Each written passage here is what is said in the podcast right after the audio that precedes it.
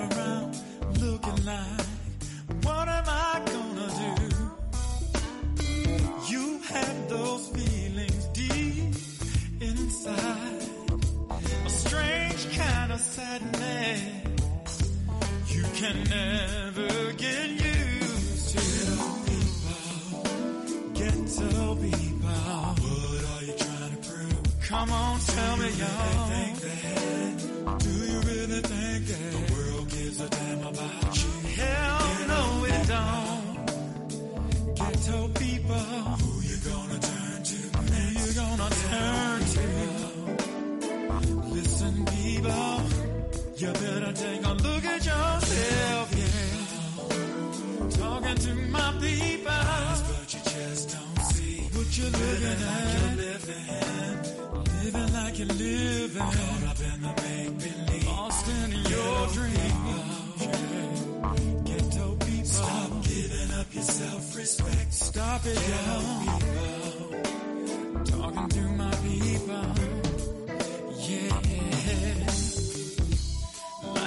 some strange turns on you. Living with the banks thrown at you. Leave you in the cold with a day that's not worth having.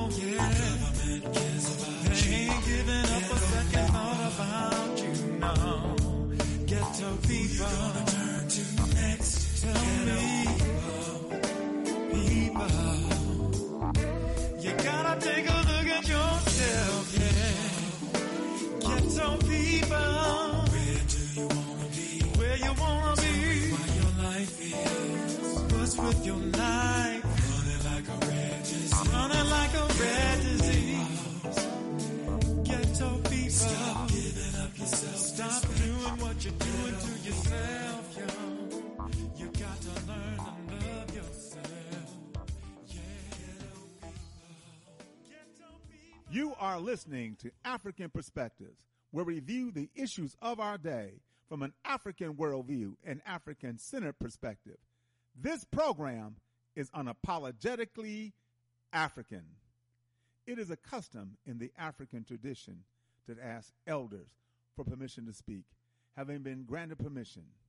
To our ancestors, whose shoulders we stand on, to our elders, whose shadows we walk in, I greet you, my dear brothers and sisters, in the language of one of the greatest civilizations on this planet.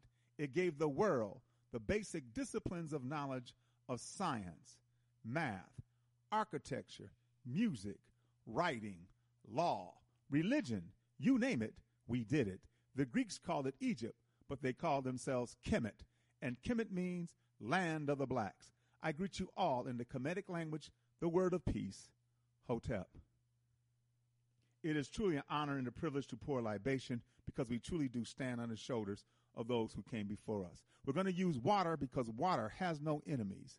Water is the great cleanser, the great purifier. Everything on the planet that lives, it needs water, from a tiny microscopic organism to a tall redwood tree. We pour water into the earth to invoke the spirits of our ancestors, and we say the word ashe, which simply means so be it. So we pour this libation to God for all that God has done and for all that God will do. We say. We pour this libation to Mother Africa, birthplace of all humanity, everyone who has lived, everyone who will live in the future. We all have a common ancestral root in Africa. We pour this libation to the classical civilizations of Africa. I mentioned Kemet in the opening. Kemet was the height, the apex, the zenith of African high culture, but there were others as well, as Timeri, Punt, and Nubia. So we pour this libation to the classical civilizations of Africa. We say Ashe. We pour this libation to the contemporary civilizations of Africa, of Ghana, Mali, Songhai, Benin, Great Zimbabwe, civilizations that were flourishing and growing while Europe was in a medieval or dark age. The University of Sankore at Timbuktu, an outstanding educational institution. So we pour this libation to the contemporary civilizations of Africa. We say Ashe. We pour this libation to the Ma'afa, the Holocaust of our enslavement, the Infakani, the great tragedy, uprooted out of Africa. Our brothers and sisters lay a carpet along the Atlantic Ocean. We're in North America, South America, Central America, and throughout the diaspora. So we pour this libation to our brothers and sisters who suffered the Ma'afa, the Infakani, the Holocaust of our enslavement, the great tragedy. We pour this libation in their honor and in their memory. We do not know their names, but because of them and their sacrifice, we are here. So we say Ashe. We pour this libation to those who fought against enslavement. If you ever heard me do a libation, you will know that we were not slaves. I repeat, we were not slaves. We were captives. What does a captive want to do? Get free. So we pour this libation to all those men and women who fought against enslavement. In fact, I maintain that some of us are more of a slave today than we were in our initial captivity because some of us are a slave to vice, to corruption, to drugs, sex, and violence. So we pour this libation to those who fought against enslavement Gabriel Prosser, Nat Turner, Denmark Vesey, Harriet Tubman. We always resisted and we will always resist. So we pour this libation in the name and the honor of those men and women who fought against our captivity. We pour this libation to those unborn, those young men and women who will once again lead us back on the stage of human history as a free and proud and productive people. We sashay. We pour this libation to brotherhood and sisterhood together for the union of family. We need each other. We don't have good family life. There's a saying conditions shape conduct and consciousness. The conditions in our community are bad. The conduct towards each other is not good. Because why? We lack consciousness. And consciousness is more than just awareness. Consciousness is a deeper understanding of who you are historically, who you are culturally. So once we begin to understand the importance of brotherhood and sisterhood together for the union of family. Brothers and sisters, let us all say, Ashe. You are listening to Time for an Awakening Media, part of the Black Talk Radio Network. For podcasts or live programming, hit them up at timeforanawakening.com. Good morning, African world. You are listening to Afrikan Perspectives here on the Motherland Media Network on timeforanawakening.com and blacktalkradionetwork.com. And I am your host, Baba Oshi. Hotep family. Hope everything is well with you today. Hope you're going to have a good weekend, a weekend that you'll get a chance to do all the things you want to do, should do, must do, can do, and will do. Hoping that the weather will be accommodating for you to do it. But of course, if it is not and it has to get done and must be done, you will get it done. That's why we have a lot of love for you because you'll get it done. You ain't going to procrastinate. You ain't going to, uh-uh, you're going to get it done. And, and we need more like you to get things done. That's for sure. This is Afrikan Perspectives. We're here every Monday, Wednesday, and Friday, 11 a.m. to 1 p.m., 10 to 12 Central, 9 to 11 Mountain, or 8 to 10 Pacific. Any other time around the world, but if you cannot listen to this program live, you can go to our archives at timeforanawakening.com, timeforanawakening.com. Top of the page, you'll see podcasts. Click on that. The drop down, you'll see Afrikan Perspectives. Click on that, and there will be programs that are dated and titled. Other programs, and we do have a shortcut you can take to whatever search engine you use, and you put in babaoshi.net, B A B A O S H I dot net, babaoshi.net, and once again, programs that are dated and titled. Thanks to my good brother Kwaku putting that together. Uh, of course, we have a special day. We have Baba Baruti, and I'm so always honored and and I tell you, man, Baba Baruti, good morning. Good morning, Baba Oshi, and it's always an honor and a privilege to be on. The libation always sets the tone. Well, I thank you. I thank you. Well, let me tell you what I always got to do to also set the tone, and that is read from the Inya Sasem of Daily Revolutionary Thought. So I'm going to read yesterday, the 12th, and today, the 13th. And after that, we're going to get into some conversation. We're going to talk about key. We're going to talk about everything for that two hour right. span. Okay. Right. All right. And, and I got a whole bunch of folks lined up too already to for, for ask you some questions, man. So it's to be a beautiful Here we day. All We're right, brother. Okay. November 12th. It is no more harm for you to kill a man who is trying to kill you than it is for you to take a drink of water when thirsty. In fact, the man who will stand still and let another man murder him is worse than an infidel. And he and if he has common sense, ought not to be pitied. David Walker. If you control the minds of men, you control the hands of men. That is the logic of those who invest in instilling the slave or survival mentality in those they physically and mentally abuse. They know that broken individuals assume mental and physical postures readily o- obeying the wishes of another master.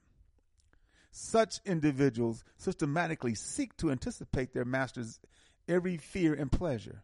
The survival mentality is strong in them.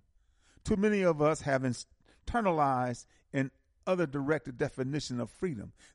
They seek to route of least they seek the route of least resistance selling for toys and simple, emotion gratifying exercises that do no more than occupy their time.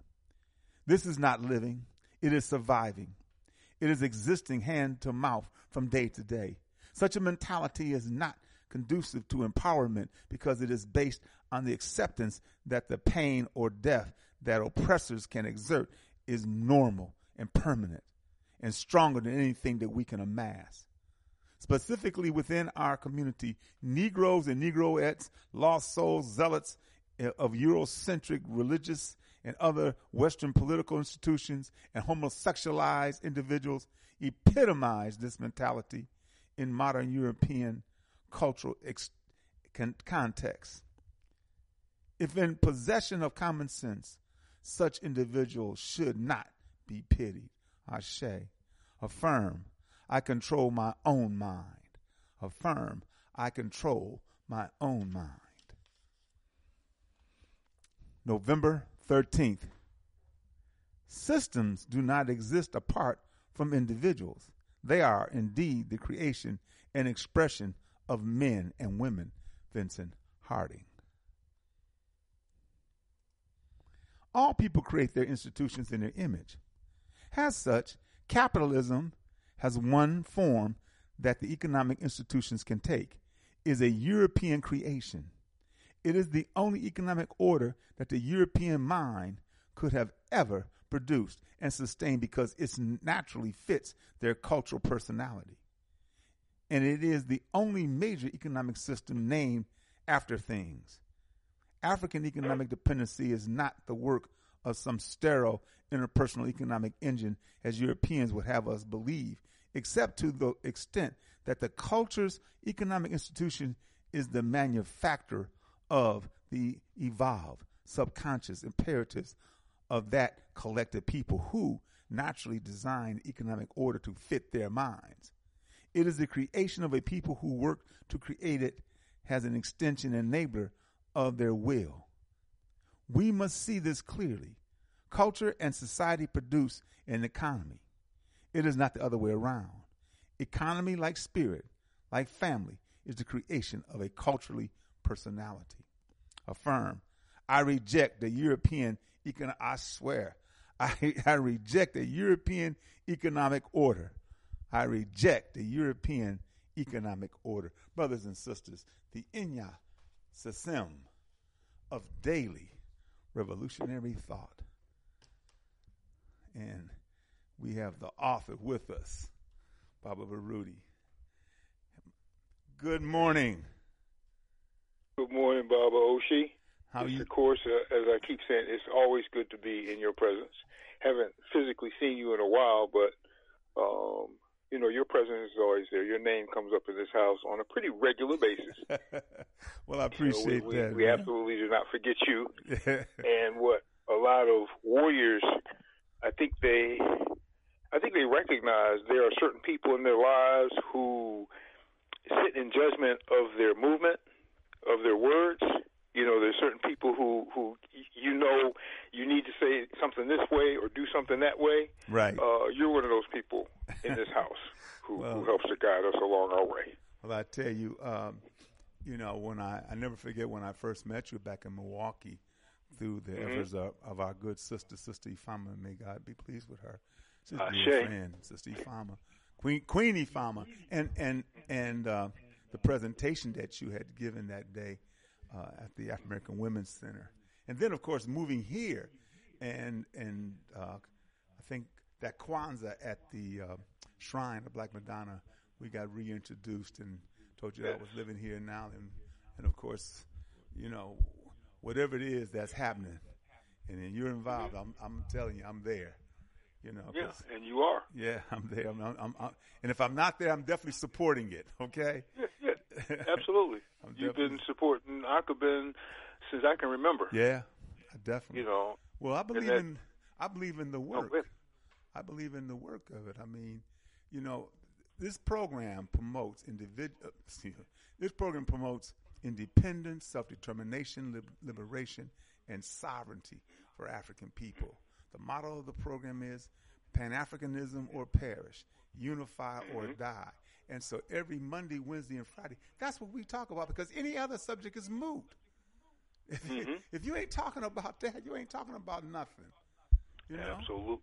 because that's this is our situation, and our situation at times becomes very dire, and and we need to be, mm-hmm. have discussions around how we going to get our asses up out of this madness, and and come into the real realization of who we are as African people, you know, and what that really means, and how that how how does that look, how does that look mm-hmm. for the future, for for African children, how does that look for African elders? and mm-hmm. familyhood. You know, all of these things are very vitally important, man. And so, and I know that's what you do on a daily basis.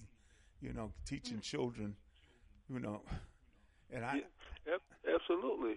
And, and Bob, you you hit the nail on the head. Uh, you hit the nail on the head, and you keep repeating this every time Mm-hmm. that I've been on. You keep repeating this.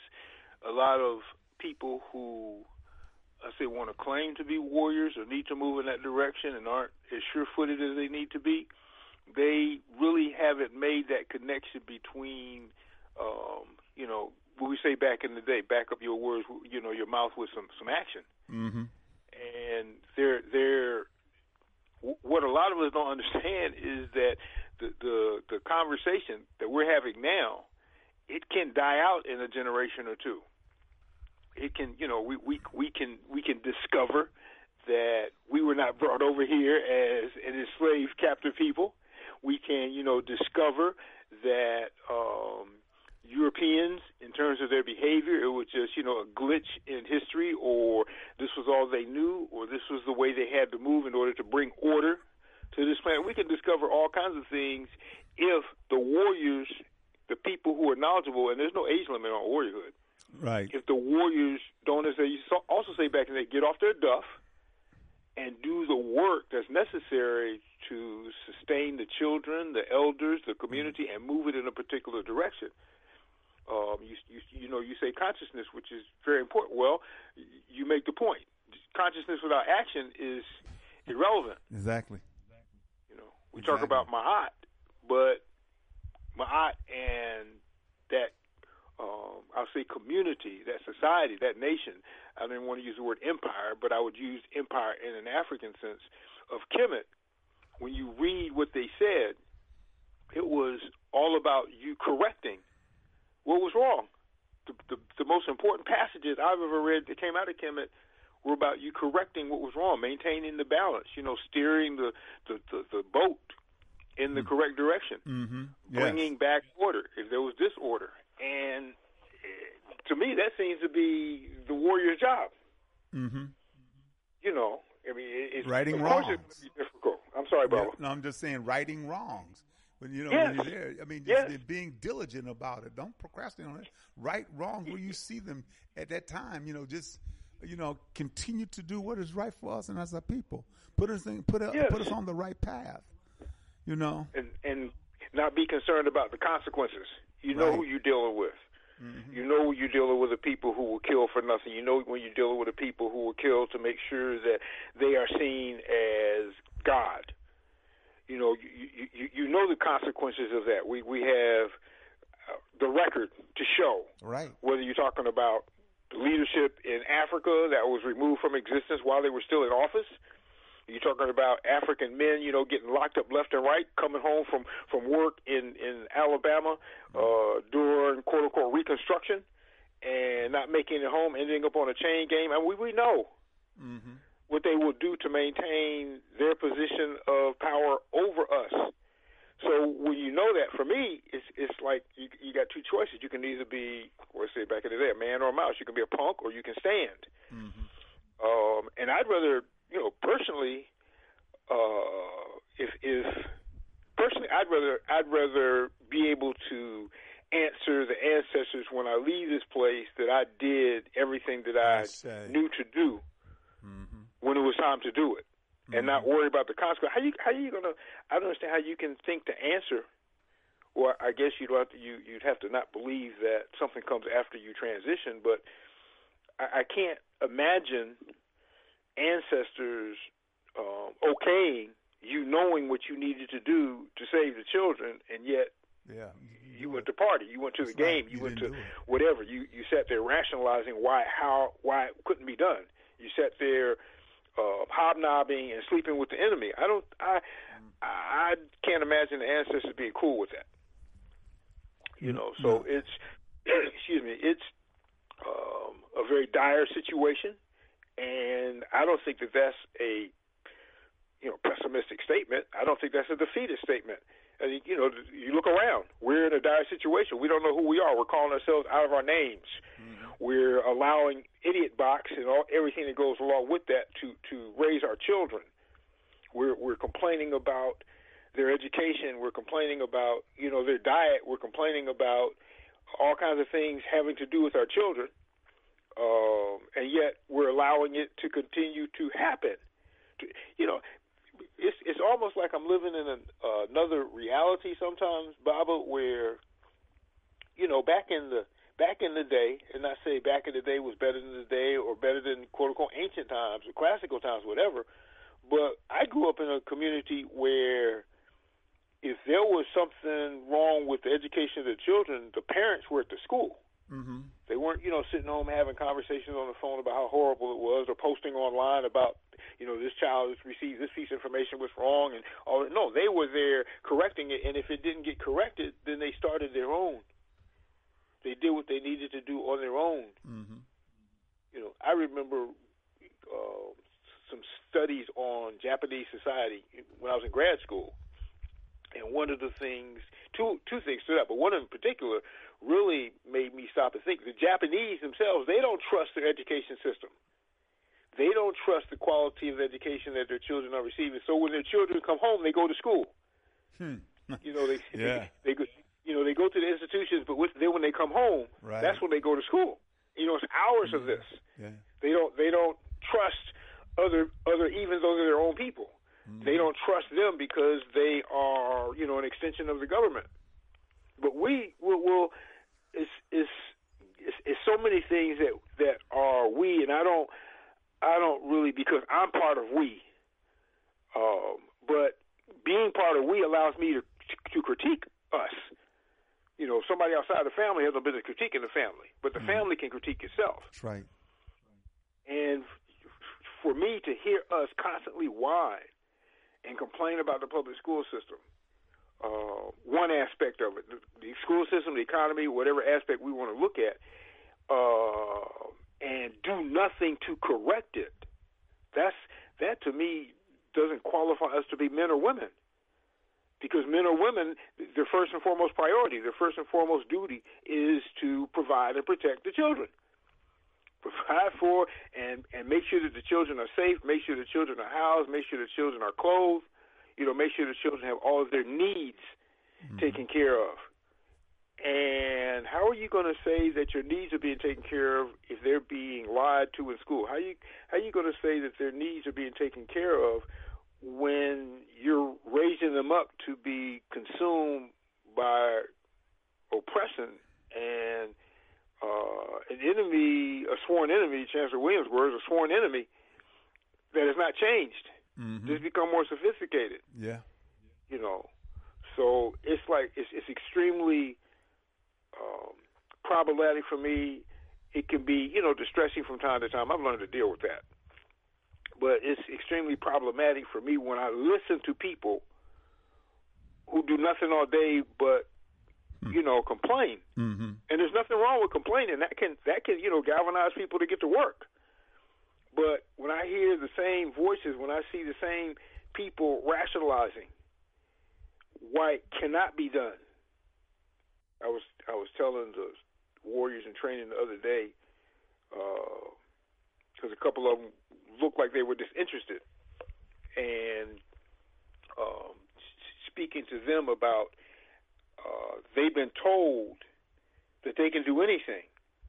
But somehow, when it comes to the liberation and empowerment of South African people, that can't be done. That word somehow, Right. you know, makes its way into the conversation. So how can you be genius? Okay, walk around telling our children that they're genius. You know, that's that's one aspect that's problematic in terms of what we give them as a political agenda what they should be doing with that genius, whose loyalty that genius should be, who they should seek to save with that genius. But we tell them that they're genius, but when they come, when they wake up and they say, "Okay, well, African sovereignty, and let's let's let's move on this," they're told by everybody who told them they're genius and they can do anything they want to. But you Suddenly can't do they that. can't do that. You can't do that. Huh. it's, it's it's mind-boggling. Yeah. The contradictions that are right in our face. You know what we what we can't do when it comes any anything that goes against Yurugu or our oppression or Arabs or Asians or whoever. We have no friends down there, Clark. That's right. Okay? Whenever whenever anything goes to prevent them or said or to prevent them from doing what they're doing to us with our permission, suddenly it can't be done. oh, we can't we can't create an African. There's no no such thing. We can't create an African nation. There's there's never been an African nation. You had different groups in Africa. You can't. What do you mean you can't? Whatever we want to do, we can do. That's right. You know, That's but right. we're we're in this groove where uh, because somebody says it hasn't been done, or we don't think that we're powerful. We don't have the military might to do this, or we don't, you know, we we, don't have the, the the the technological or financial infrastructure to do this or to do that. Some, somehow it can't be done. I wasn't brought up in that kind of house. I was brought up in the kind of house. You know, I was told since I was, I guess, since I can ever remember, can't die before I was born. Mm-hmm. I say. So there's never been any limitations on me correcting what is wrong to the best of, of, of my ability. And I don't think I don't think I'm unusual and if I am I shouldn't be. This this should be the norm. Like they say, if, right. if you're if you're not a revolutionary in this situation, if you're not fighting for the empowerment of African people in this situation, something's wrong with you. Mm-hmm. Critiquing revolutionaries, but you're allowing, in that, in many cases, helping to facilitate the destruction of African people, the oppression of African people, the diseducation of African people. So uh, it's it's to me imperative that we understand, and I'm you know uh, coming off of what you said when you use the word dire situation. That's 190 percent correct, Mm-hmm. and that that might be an understatement. You know, depending upon where you're at with us, because I was I was thinking the other day about um, something having to do with with grad school. I don't know why I'm stuck on that today, but I was thinking about the other day about something that had to do with grad school, and I'm remembering the number of people who look like me who were doing all in their power to run away from any relationship with anybody who looked like me. I can remember we lived about uh, eight blocks away, well, six blocks away from uh, the main campus. And I can remember black folks walking, black students who I knew were students, walking toward me on the sidewalk and crossing the street so they wouldn't have to speak or wouldn't have to be seen with me. And these were students. These are, you know, these are grown people. These are people who look in the well, assuming they look in the mirror, who who should know who they are, and they're running. I can remember being in coming to meet William Julius Wilson, who even though you know I had issues with his book Declining Significance of Race, I still you know he's a professor. You go meet all your professors. I can remember going to his office and him backing away from me, Literally. backing up like Literally. his desk was literally like a shield between him and I. And the it wasn't fear, The but it was yeah. apprehension. Mm-hmm. Um, it was it was a look of why, and that was how I described it years ago. It was a look of why are you in my office? Why are you here? It was a look like that, mm-hmm. and I'm I'm thinking, you know, we're supposed to. I was a little naive at the time.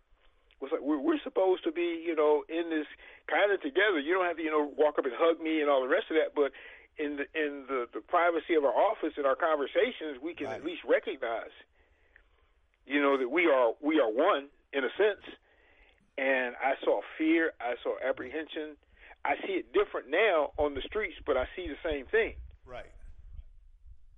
you know it's, it's like for for europeans to see us together or for um You know what's there's, there's, interesting, so, Baba? there's, so, there's so many examples Yeah. baba I hear. You know what's interesting about is that the cohesion that we were forming coming out of the 60s into the 70s and and and then some you know and then we got hung up on the idea that this country is going to change this country is going Yes. and yeah we we began to believe that and, and, and so we put more stock into that movement into that direction than we did being African. Because I've often said, because you know, I, I grew up in that time. I, I, I'm from the '60s, and I grew up there. You know, I, and the the component that we didn't have at that time was the cultural component. We talked about Black Power. We talked about this, but we didn't have the cultural component. We didn't say, "Let's be African. Let's be who we are. Let's let let us you know, kick this USA bullshit to the curb and let us be mm. African. Let us come together and have and form good communities based on African principles. You know, based mm-hmm. on an African identity. You know, we didn't do that because we we wanted to be black.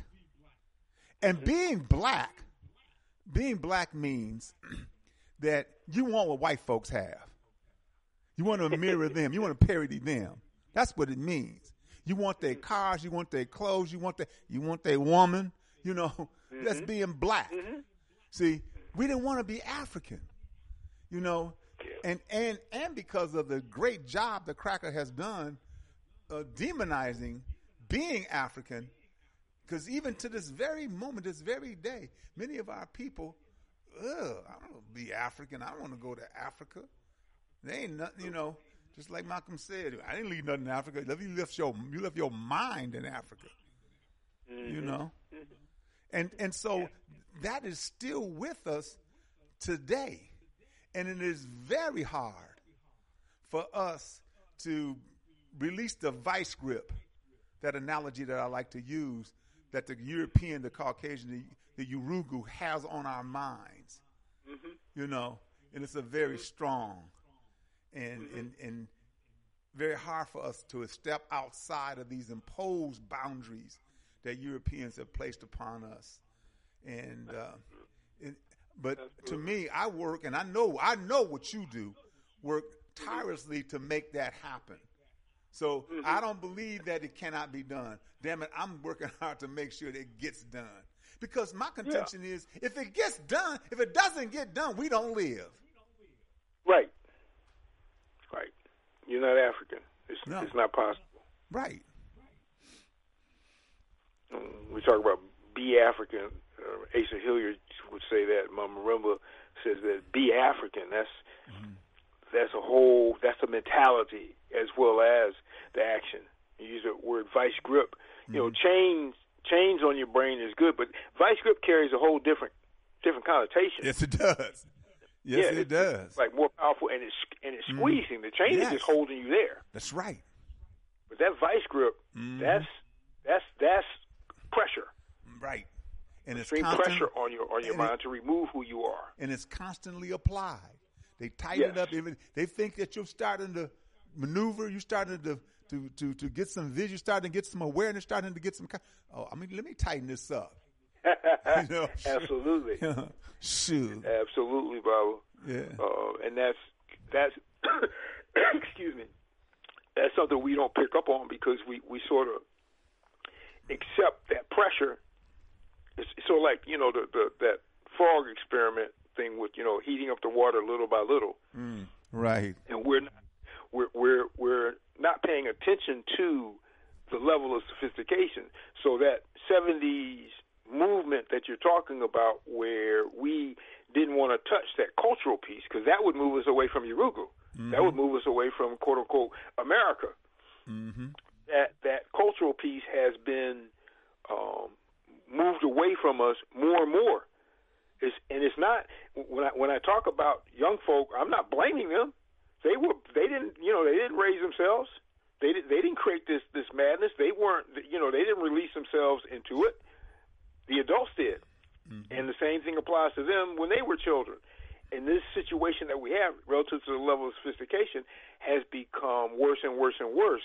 And what I'm seeing now, and have been seeing, I guess, for more than 20 years, is even the idea of culture has really taken on a useless meaning for those who are trying to run away from what it means to be African, where culture is simply what you create. It can be a hodgepodge. You can take something from the French. You can take something from the, you know, the Chinese. You can take something from the Pakistanis. You can take something from, you know, all over and mix it up together into something you individually like. It's, it's not a matter of you uh, going back to your roots and pulling out who you are and understanding why that was the identity of your ancestors, why it was so critical for them, why they pushed this so much. And we're the only people who do that. Mm, yes. Europeans have not left their culture. They haven't left any of it. In fact, they they've been busy about the business making everybody else mm-hmm. operate in that lane, maybe at a lower or, or you know level, because they don't want to give them that power. but they haven't left their culture. They haven't changed who they are simply because they went from only black and white clothes and now adding some color. They have not changed from from you know uh, who they are or what they are. So we have we we have spent so much time trying to change fundamental definitions and using the definition that we've been given by Yurugu to define our world, to create our worldview out of. So whether you look at, you know, whatever the institution is, religion, politics, what have you, the way that they do it is the culture for everybody. Mm-hmm. So you you had this.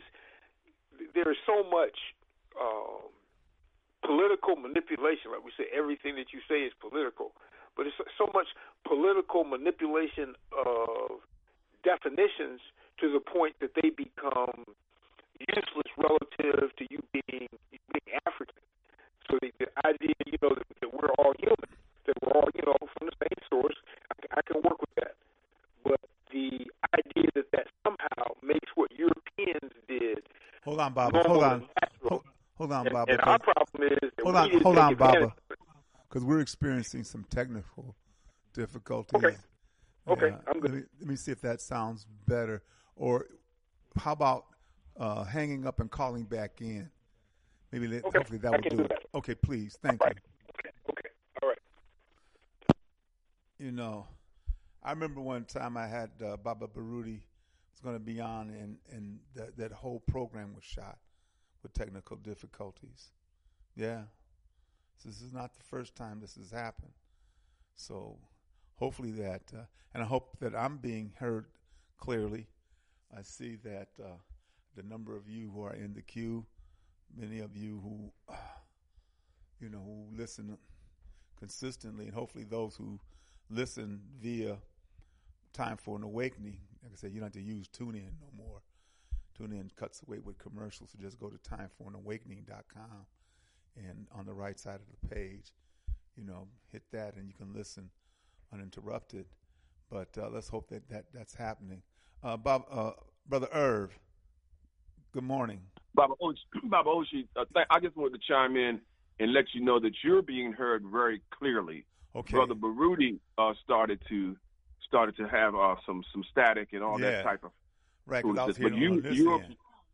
Okay, yeah, well, by calling back in, it should clear it up. He was Okay. you were you were being heard completely clear, and I'll I'll, I'll go back off and wait my turn because I I have Okay. some not questions but some comments for the brother because he's right on point with what he's saying. Oh, yeah. Mm-hmm. just inspiring to hear uh, someone of of like mind who understands and, and, and sees has clarity. He has he has clarity. He's speaking. He's not stumbling over his words. He's he's not No. uh, he's hesitating. All this is coming from the heart, and I'm like, dude, Yeah. this guy He's like, he is. Baba Rudy is. But let's is amazing. let's see. Let me. What what the heck happened? Uh, what the heck happened?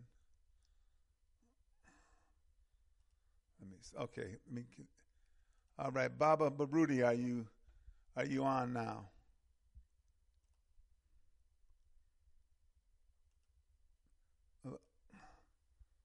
Baba.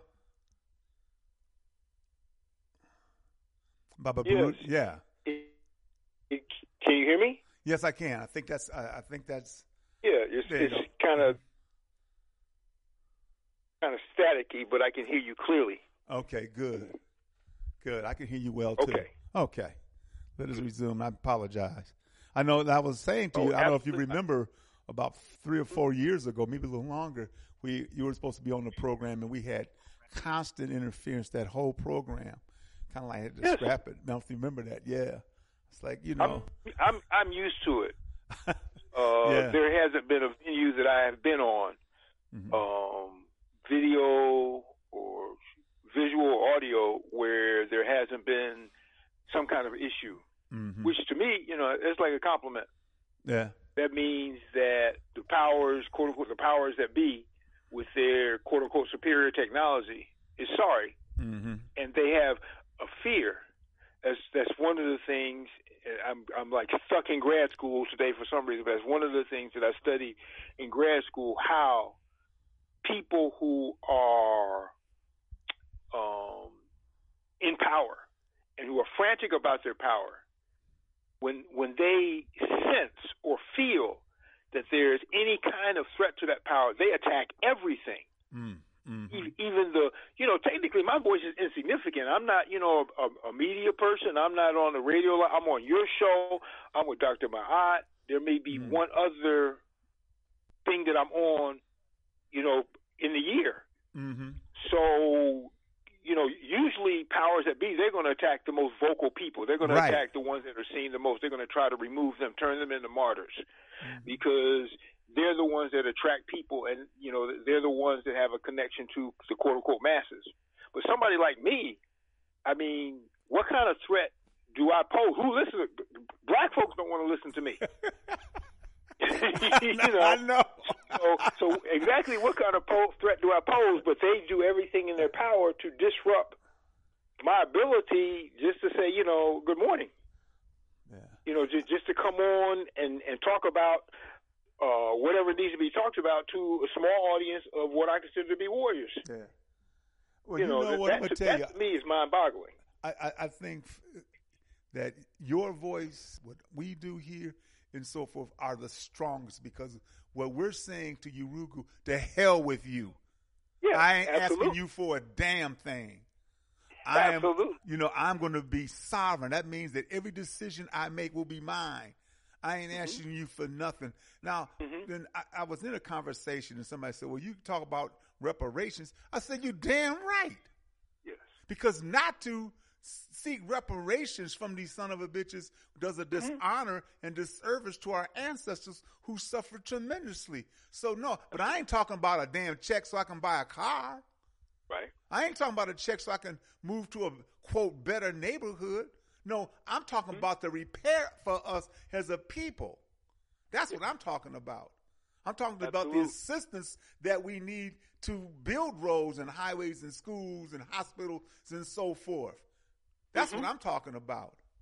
You know, And I would tell folks to read the essay I have on reparations in the Sovereignty and Remembrance book because, like you said, I'm not asking for a little bit. We shouldn't be asking for. The, the definition of what reparations should constitute has shrunk over time as we become more um, apart, more sub-assimilated into there, even among the revolutionary organizations Mm-hmm.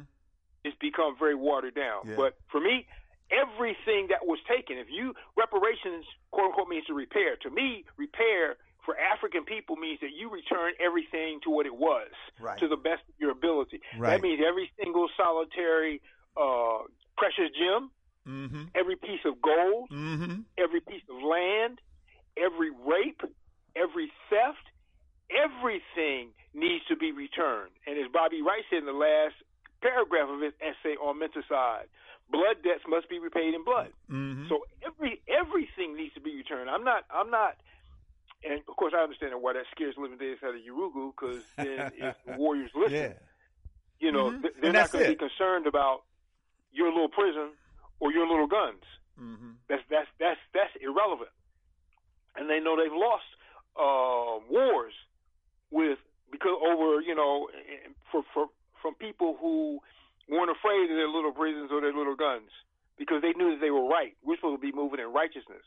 But that reparations issue to me is is is um, I'll say big. It doesn't consume um, much of my time because it's it's a done discussion when you say everything. hmm You know, not just part. We want we want everything. So I'm not going to sit and to discuss with with with anybody. Well, maybe we should get part of the industry in the West, or maybe we should get this piece of land from them, or what have you. No, everything that they took, everything that they did, every black man's penis is sitting in a jar of alcohol in the South and in the North. Everything hmm needs to be returned to us. No ifs, no ands, no buts. Private collections, hmm public collections, And, and everything that they did and see, needs to be corrected. And when you see how arrogant these son of a bitches are when they're talking about Mm-hmm. all our stuff in their museums, and okay, number one, they say we've never done nothing, we never Yes. created anything.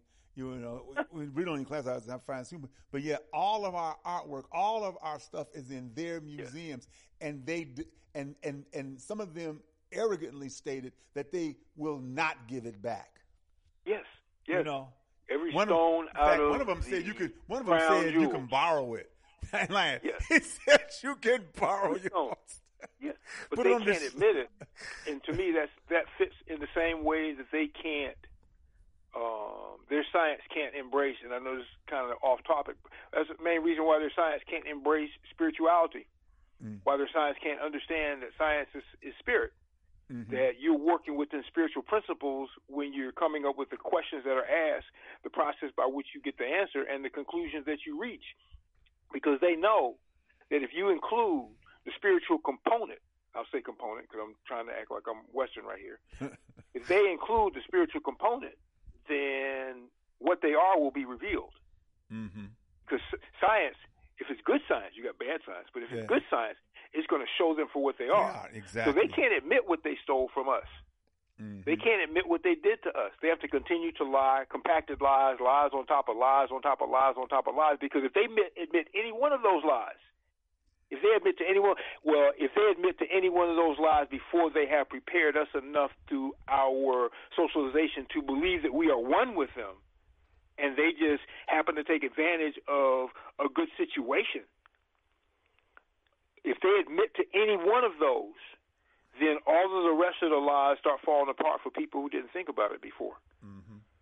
Who, You know, who never gave it any thought, who never, you know, considered that Europeans are an issue, are the problem, that the reason why we're here is not a good reason. Okay, they, they, didn't give us Christianity and that made us into, you know, humans or made us better. That was not a gift. So for them to for them to admit, for you Europeans, for Yurugu to admit that they did anything, anything, you know, I don't even know. Arrogance is a word for it, but I I, I think that's also an understatement. Um, because you, you know you're you're arrogant. You think that you're better than everybody else just because you're here. These freaks think they're God. Yeah. They think that they can go, you know, masters of the universe. They're going to go out into space and they're going to challenge the creator when they find him or her. you know, they, they're going to do battle. Sort of goes back to their myth where you had men going up to Mount Olympus fighting the gods. Mm-hmm. You know, that kind of arrogance. That's that's a that's an arrogance beyond arrogance. I don't know a word for that. So you know, we have to do with arrogance, but you know, that's way beyond that as far as I'm concerned. That's, that's it's, it's, and it's beyond stupidity in terms of what you think your capabilities are in this universe. You know, but that reparations thing is it's uh, until that occurs, then there can't be you know no peace, no justice. No, no reparations, no justice. Right. No correction, no justice. And warriors should understand that. That should be how they walk every day, day in and day out. That should be their mentality. If things are not corrected through my work, if I don't do everything that I can do to bring this until the day that I die, until the day that I transition, then I'm a waste. I have no business here. I have no business with the privilege of knowing who I am. Okay, none of that should should apply to me. None of that should be to my benefit because I'm not doing what I was brought here to do. And we were brought here to return order.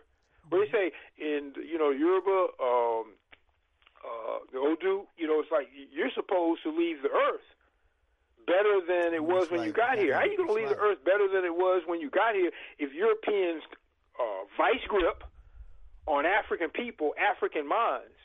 Asian vice grip on African people, African minds. Arab vice grip on African people, African minds has gotten stronger. How can you leave here, you know, and say, "Well, I left it better than it was"? Because you planted some trees. Okay? No, you've got to see what the problem is, assess what the issue is for you, because everybody's going to come to somewhat probably a different conclusion as to exactly what needs to be done, even though all of us should have sovereignty as that vision, as an end goal. But whatever it is that you surmise, whatever it is that you decide is going to be the best route, the mo- your most effective means of gaining sovereignty for African people, then that should be your life. Mm-hmm. That's right.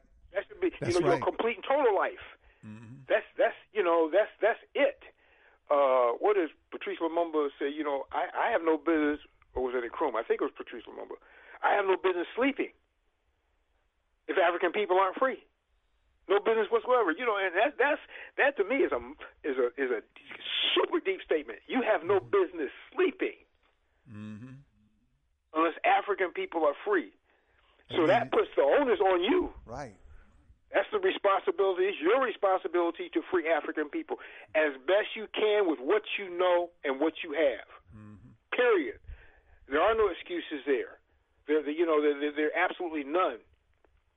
And I, I go to sleep and I wake up every day, just like uh, my favorite movie is Always Outnumbered, Always Outgunned, and it's you know, in, in a piece of this movie, this guy uh, who's who's an ex-con and he's trying to get his act together.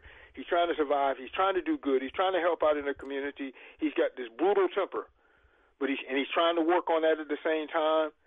Um, so he he goes from day to day, sort of like you know somebody who's trying to get free from alcohol or trying to get off Yeah. refrigerator. That's a one day at a time thing. Mm-hmm. Right. And every night when he goes to bed, when he's counting his coins, he sits there and he counts whether the number of things that he did, if you will, I'm kind of adding on, I think, a little bit, but the number of things that he did that helped people and the number of things that he did to hurt people.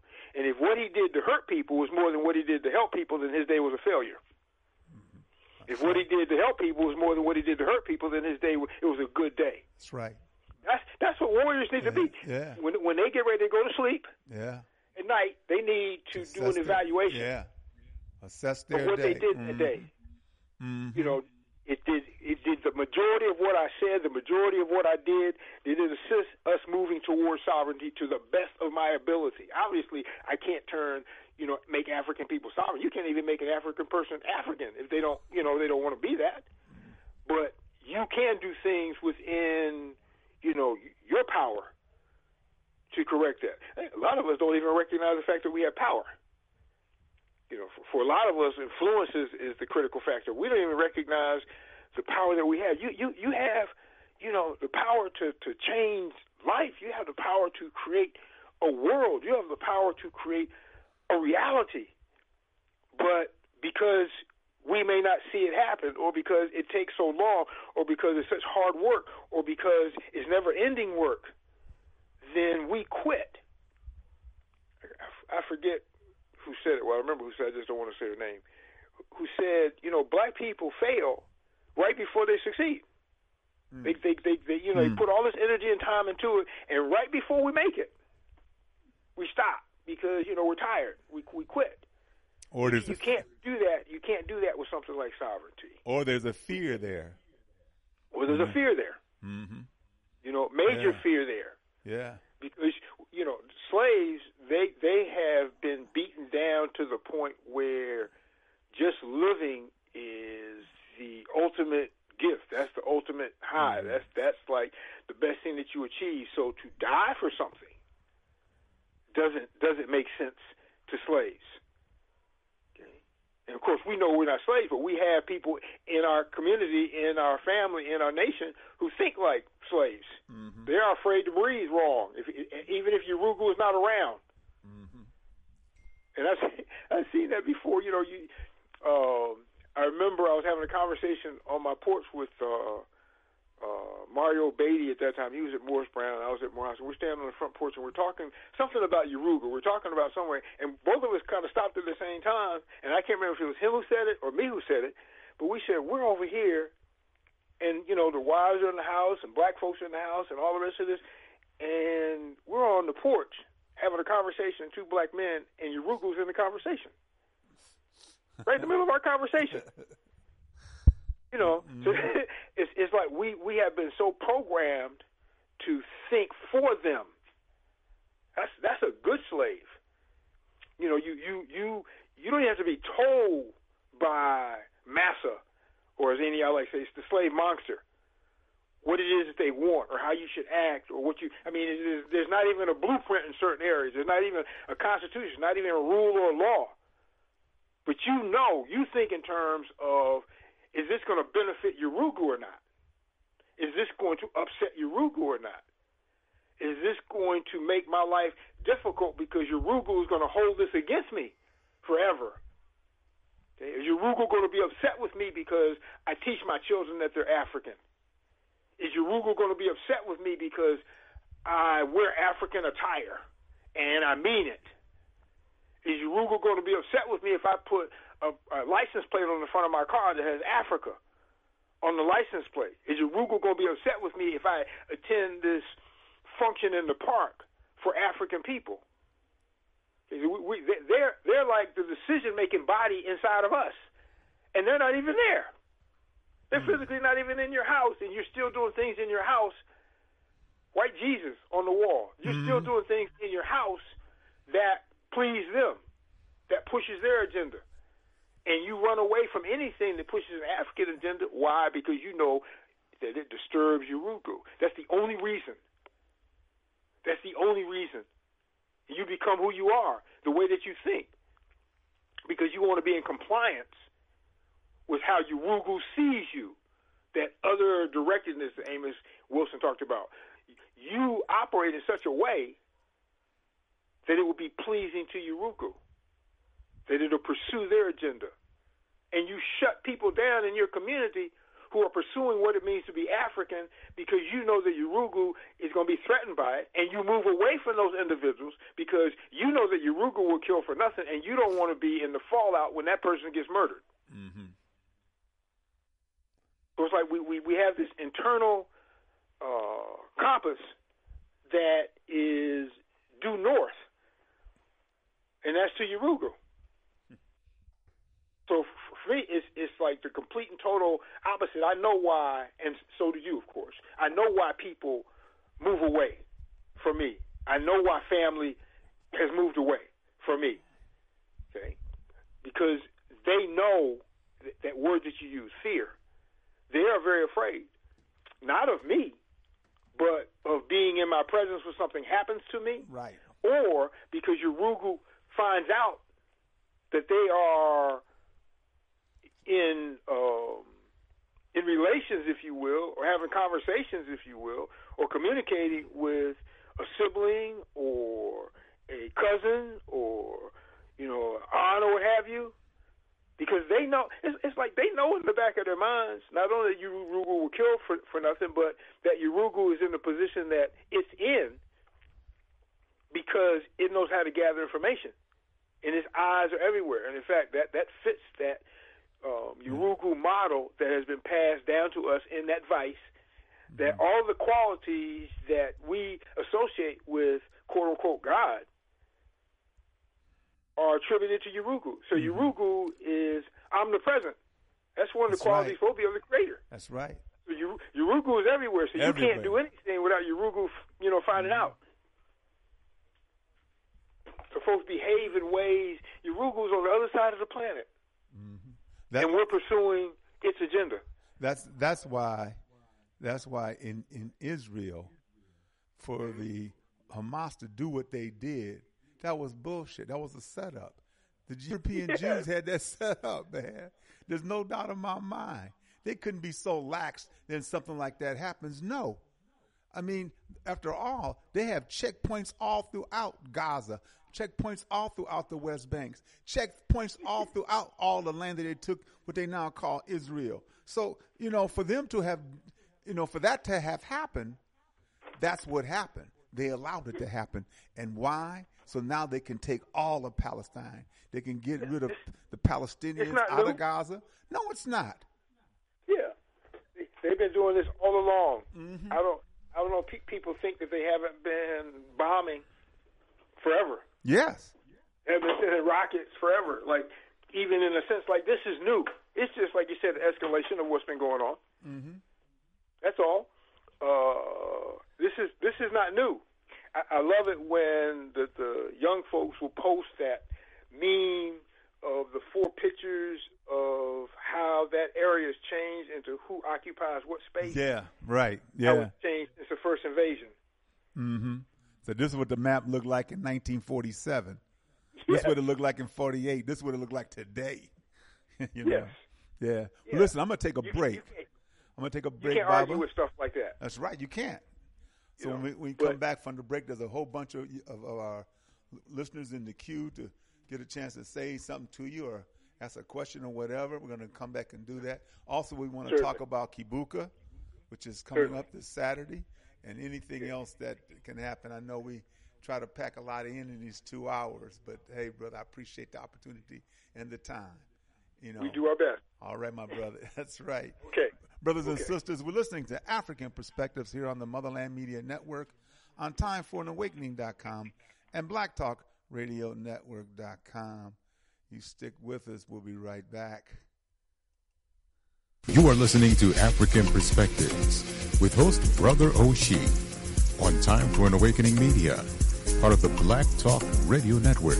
For podcasting or live program scheduling, hit them up at timeforanawakening at gmail.com.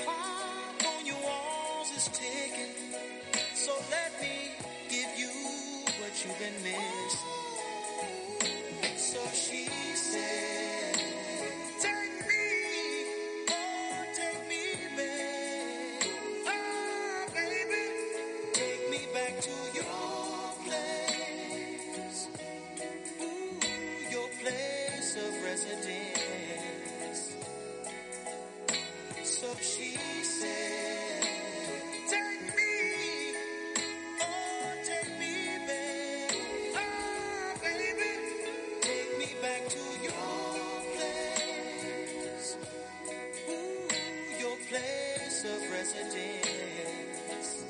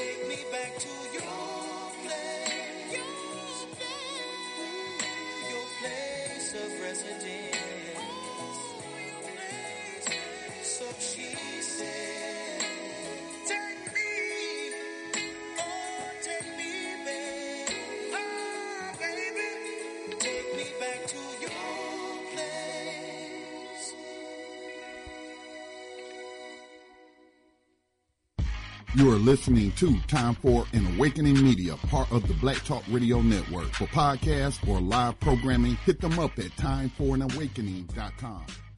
Welcome back, brothers and sisters. Once again, you're listening to Afrikan Perspectives here on the Motherland Media Network on timeforanawakening.com and blacktalkradionetwork.com. October, London. Take me back to your place of refuge. When I first heard this, which was not too long ago, said, man, Marvin Gaye got a new cutout. You know, I said, that sounds just like Marvin Gaye. And uh, I tell you, although, and I've researched this a little bit, the young man, uh, the brother, and uh, he hooked up with, with Snoop. and they, they got a little piece out with him and Snoop Dogg. But I wish he could have got together with somebody, you know, a little conscious and maybe throw out another piece that Marvin threw out years ago. You know, Mercy, Mercy Me, and yeah, that kind of thing. But we'll see. That brother sounds just like Marvin. I don't know. I tell you. What did you think of that cut, Baba? You ever heard this brother before? I, I heard him um, on an internet radio uh, thing. This guy on the internet, um, he uh, has Point Smooth Jazz Internet Okay. Mhm. radio station.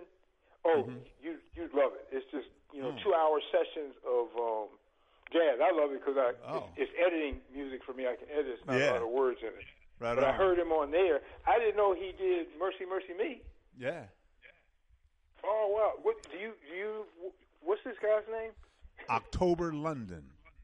October London. Yes.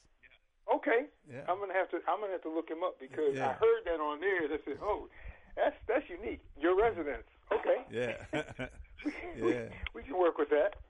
yep. Okay. Yeah. No. I uh, this um, brother has I don't know. He's got maybe 50, 60 sets, and that's critical to me because um, editing.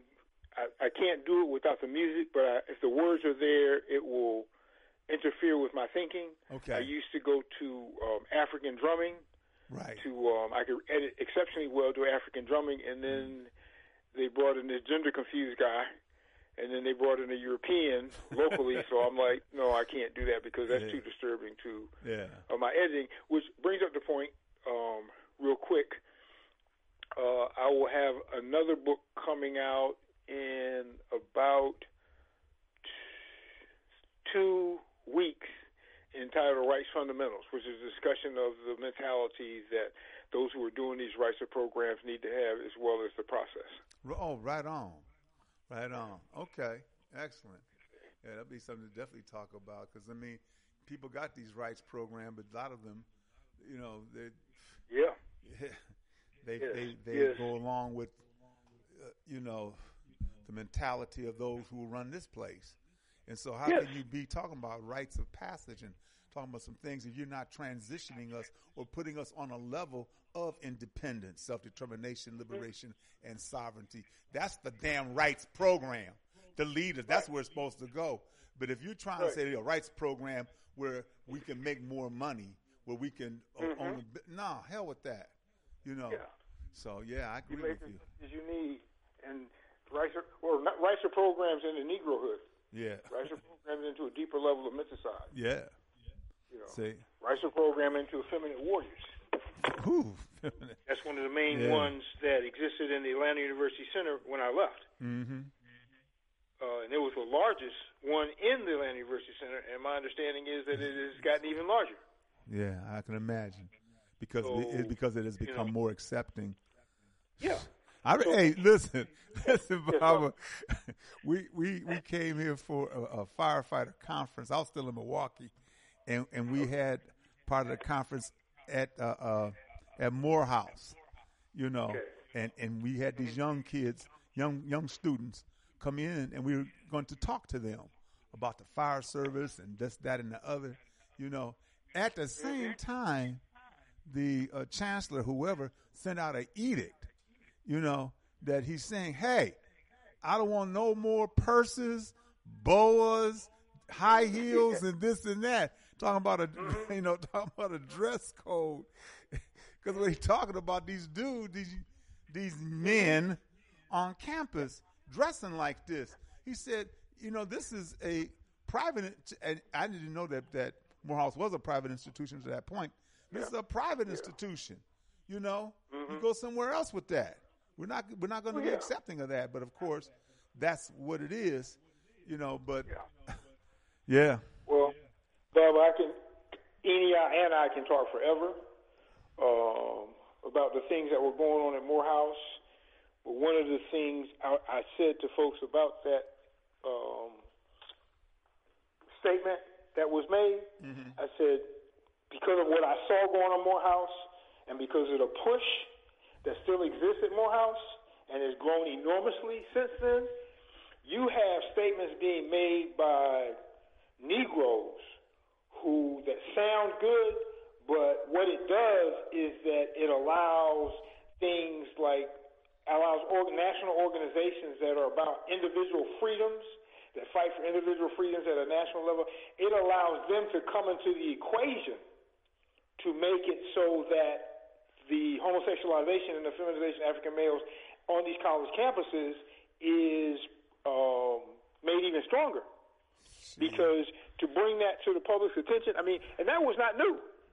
Okay, any, any guys walked down uh, rows whenever the students were taking tests in her class. She always walked up and down the rows to make sure you know nobody was cheating, what have you.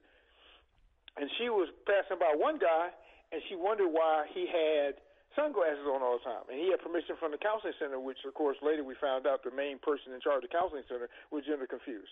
There's a, a lot going on there that's hidden mm. because they know better than to make Yeah. it public. Right. But she's walking by this guy, and the the counseling center had given him permission to wear these glasses. That was administration, so she wasn't about to argue with that.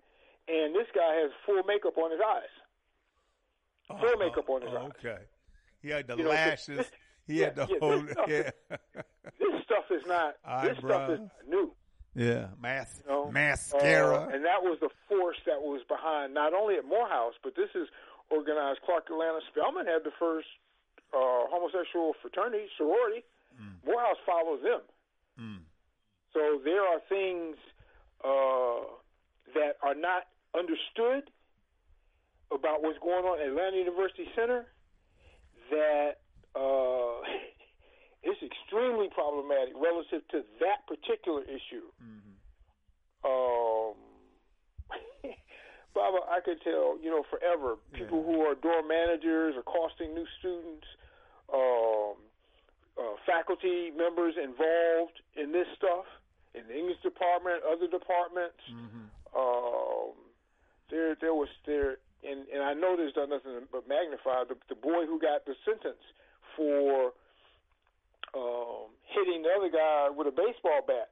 People don't know the story. They got the story from Morehouse. Morehouse College is very good at hiding those things because they're infused it. into the city. Right. They, the, the past president of the Atlanta City Council was uh, Morehouse graduate. It was right across the street from me. But you have a situation where things are being hidden well. So in that particular instance, and I wrote an essay about it in Mr. Other Essays, the boy was a freshman who hit the guy. The guy who he hit, I believe he was either a junior or senior, he was a member of the Glee Club, which the students themselves called the Gay Club.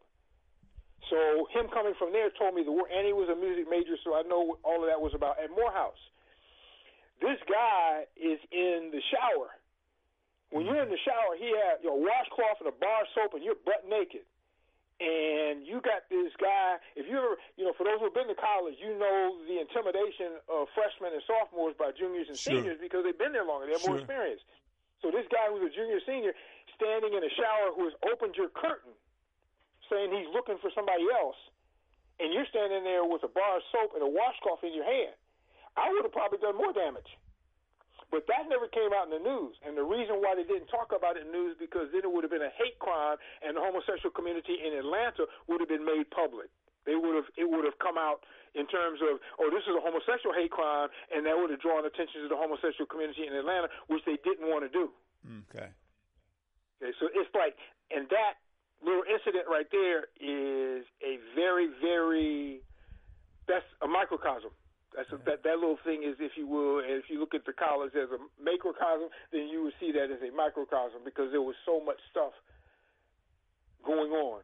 I'll, I'll, I'll close it with this. Um, my last four or five years there, I would ask the most senior class at the end of the school year, well, what's the percent of homosexuals at Spelman? What's the percent of homosexuals at Morehouse? What percent at Clark Atlanta? What percent at Morris Brown? What percent at University? And they would give me numbers. And then the last year I asked, they were saying like 50% at Wow. Morehouse, 60% in Clark Atlanta, and Spelman even higher. And I'm saying, come on, get real, That's- really? man. And they said, they said, wait a minute. And when the bell rang, when it was time for the class to be over, they had a bell ring. When the class was over, they took me out on campus, and there's this big, big bell in near really the center of campus. And they and there's a building sitting right there, and they took me out the front, and they're pointing out as the students are walking by and going to class, and they're identifying who is and who isn't. And I'm saying, okay, that opened up serious eyes for me. And then I realized what was going on relative to me with the administration and with the Atlanta University Center, because the reason why I, I'll say was removed which was fine with me because the money they paid me was enough to keep Akoben, start Akoben, and keep it going. Okay. But the reason why I was removed was not only Morehouse. I was a problem for the Atlanta University Center, Clark Atlanta, Spelman, and Morehouse. Mm-hmm. So even though I was teaching at Morehouse, the problem went further than that. Man, I yeah. tell but it's it's all yeah. it's all good because yeah. if you can't see your target, if you can't see what's attacking you, right, that makes it more know, difficult. That, but these folks, yeah, but these folks were flamboyant. yes.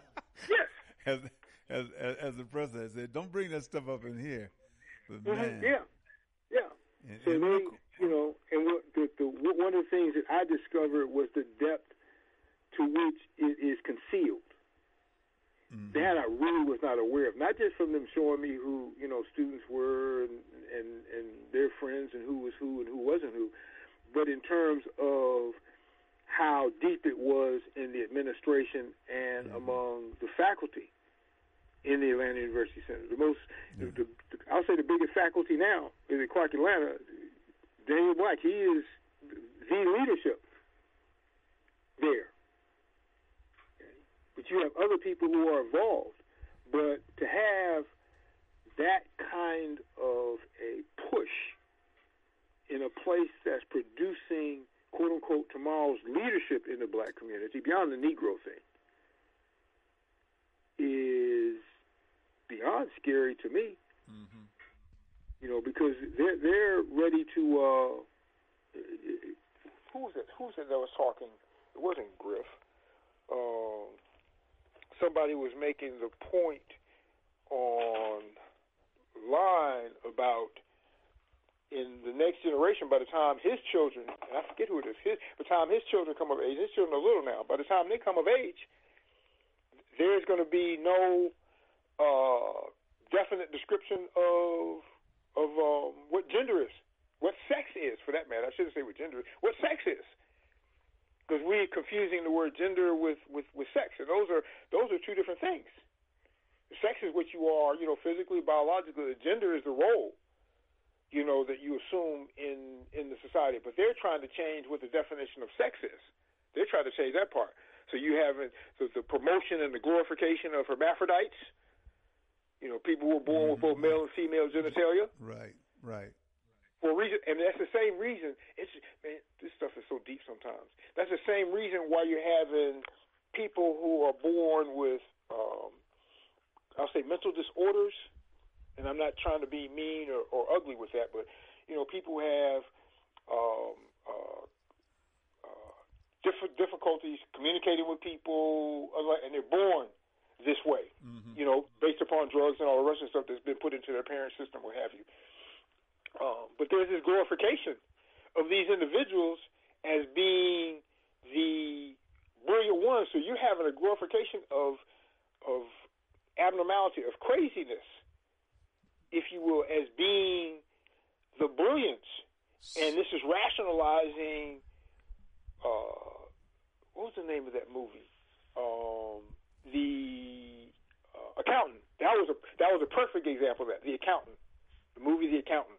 That was a perfect example of where they're going or trying to go with that, so that uh, how do I want to say this? Um, so that you have this oddity, this ideal type, like Spock. You have this ideal type being glorified as being better than others, being more intelligent than other people, being more systematic, being that European scientific ideal. Mm. And you're seeing it all over. Mm-hmm. The accountant was just one example of that, but that was a very good. They did a you you know you got to give credit where credit is due, but they did a very good job of promoting that idea just in that movie, The Accountant. You know, so Bob, now the whole perception is, is looked at Yeah. at differently. You know, the reality for us is we This is madness. This is insanity. We have got to get our ass out of this. There is no way we can change this. We can't modify this. We can't correct this. We can't. There's nothing we can do to deal with this. Mm-hmm. Nothing. There's not a damn thing. No. The only thing It's that not our we reality. it is not our reality. We need to get up out no of this. there's no reason for Yurugu to change. no. There's, there's, absolutely nothing. In fact, there's every reason for them to move further into their insanity Yeah. and to carry anybody else who wants to be, you know, part of that with them. So you you said it, and you you you, you really, well, Enion, you sound alike when you say it. It's, it's not possible. You got to be, you know, someplace else. You can't you can't be a part of this. The problem, of course, is when you go to the continent, Yeah. you run into that as well as other insanities there as a result of exactly. The situations they've been o- under. However, for me, that should be the goal. Mm-hmm. You know, to return that's that's Exactly. part of reparation to return what is ours to us. That's right. To remove them Because from the that is- continent, remove their influence from the continent. Because th- at least that's one place that we can do that. Yes. That we can get Yes. Africans on the continent and us from the diaspora to remove that. We have a justification to do so. We're, you know, Right. it is ours. Yes. It is mm-hmm. ours.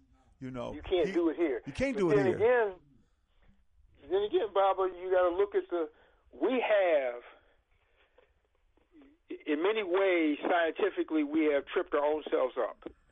It's sort of like when you, if you have a, a candy store and you have this little child and they, you know, come to see other children with candy and they know that candy tastes quote unquote good and they want some candy, store, but they're not allowed in the candy store and they're not allowed to eat candy. Then one day, somebody comes along and allows them to go into the candy store, and they go in that candy store and they eat that candy like crazy.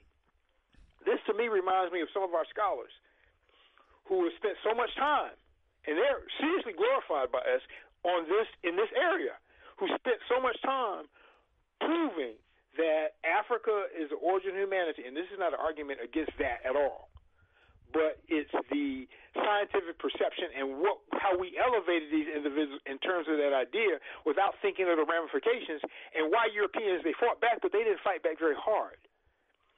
Europeans understood before this game began that candy store of Africa.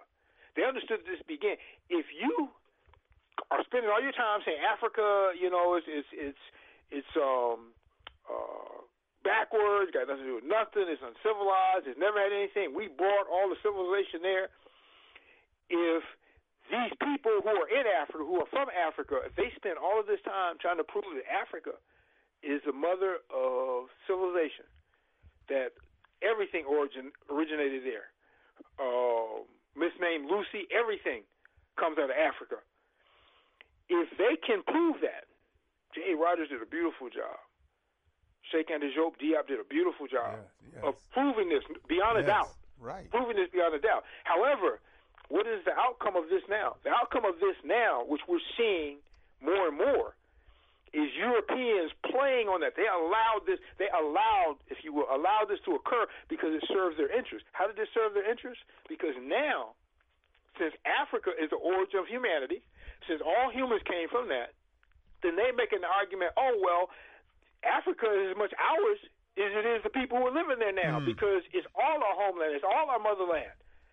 So that logic has backfired on us in terms of us being able to say Africa is ours. I know it's ours. You know it's ours. Right. But And they know it's ours. But I understand what you're it's ours. saying. Yeah. I understand what you're saying. Absolutely. But they're using it against those who don't get it, don't know, don't want to know Mm-hmm. Whatsoever. And some of those, of course, have taken on that that the the, the, the, torch for that themselves. So you know, we we have to be careful. I think in terms of of uh, I don't know, I say knowing who we're talking to relative to this. Every, I'm assuming everybody here is clear, but you talk to the wrong audience about that, and they're they're going to interpret it through European eyes. And European mm-hmm. eyes tell them, well, we have as much business here as you do. Mm-hmm. This is this is all of ours. This is all of our motherland. So you know you don't have any more possession or control or ability to say that it's yours than we do, and they're using that. They're using that. Yeah, yeah. Doesn't doesn't change the fact that that's truth, but they're using that to their advantage. And in our desperation to get in that candy store to prove that Africa was the origin, we have aided them in doing that. That doesn't mean that we intentionally did it, you know, blah blah. blah but we have aided them in doing that. Mm-hmm. Now we got to get their ass out. then Yes. we got to we got to get the Yes. Chinese, the, the Yes. Arabs, the. Indians. Yes, They all have All to. of go- all of them. Every single solitary, every single solitary one of them. Mm-hmm. Well, Chancellor Williams, when the first one's on the horizon, you know, it's over. So we have to reverse that.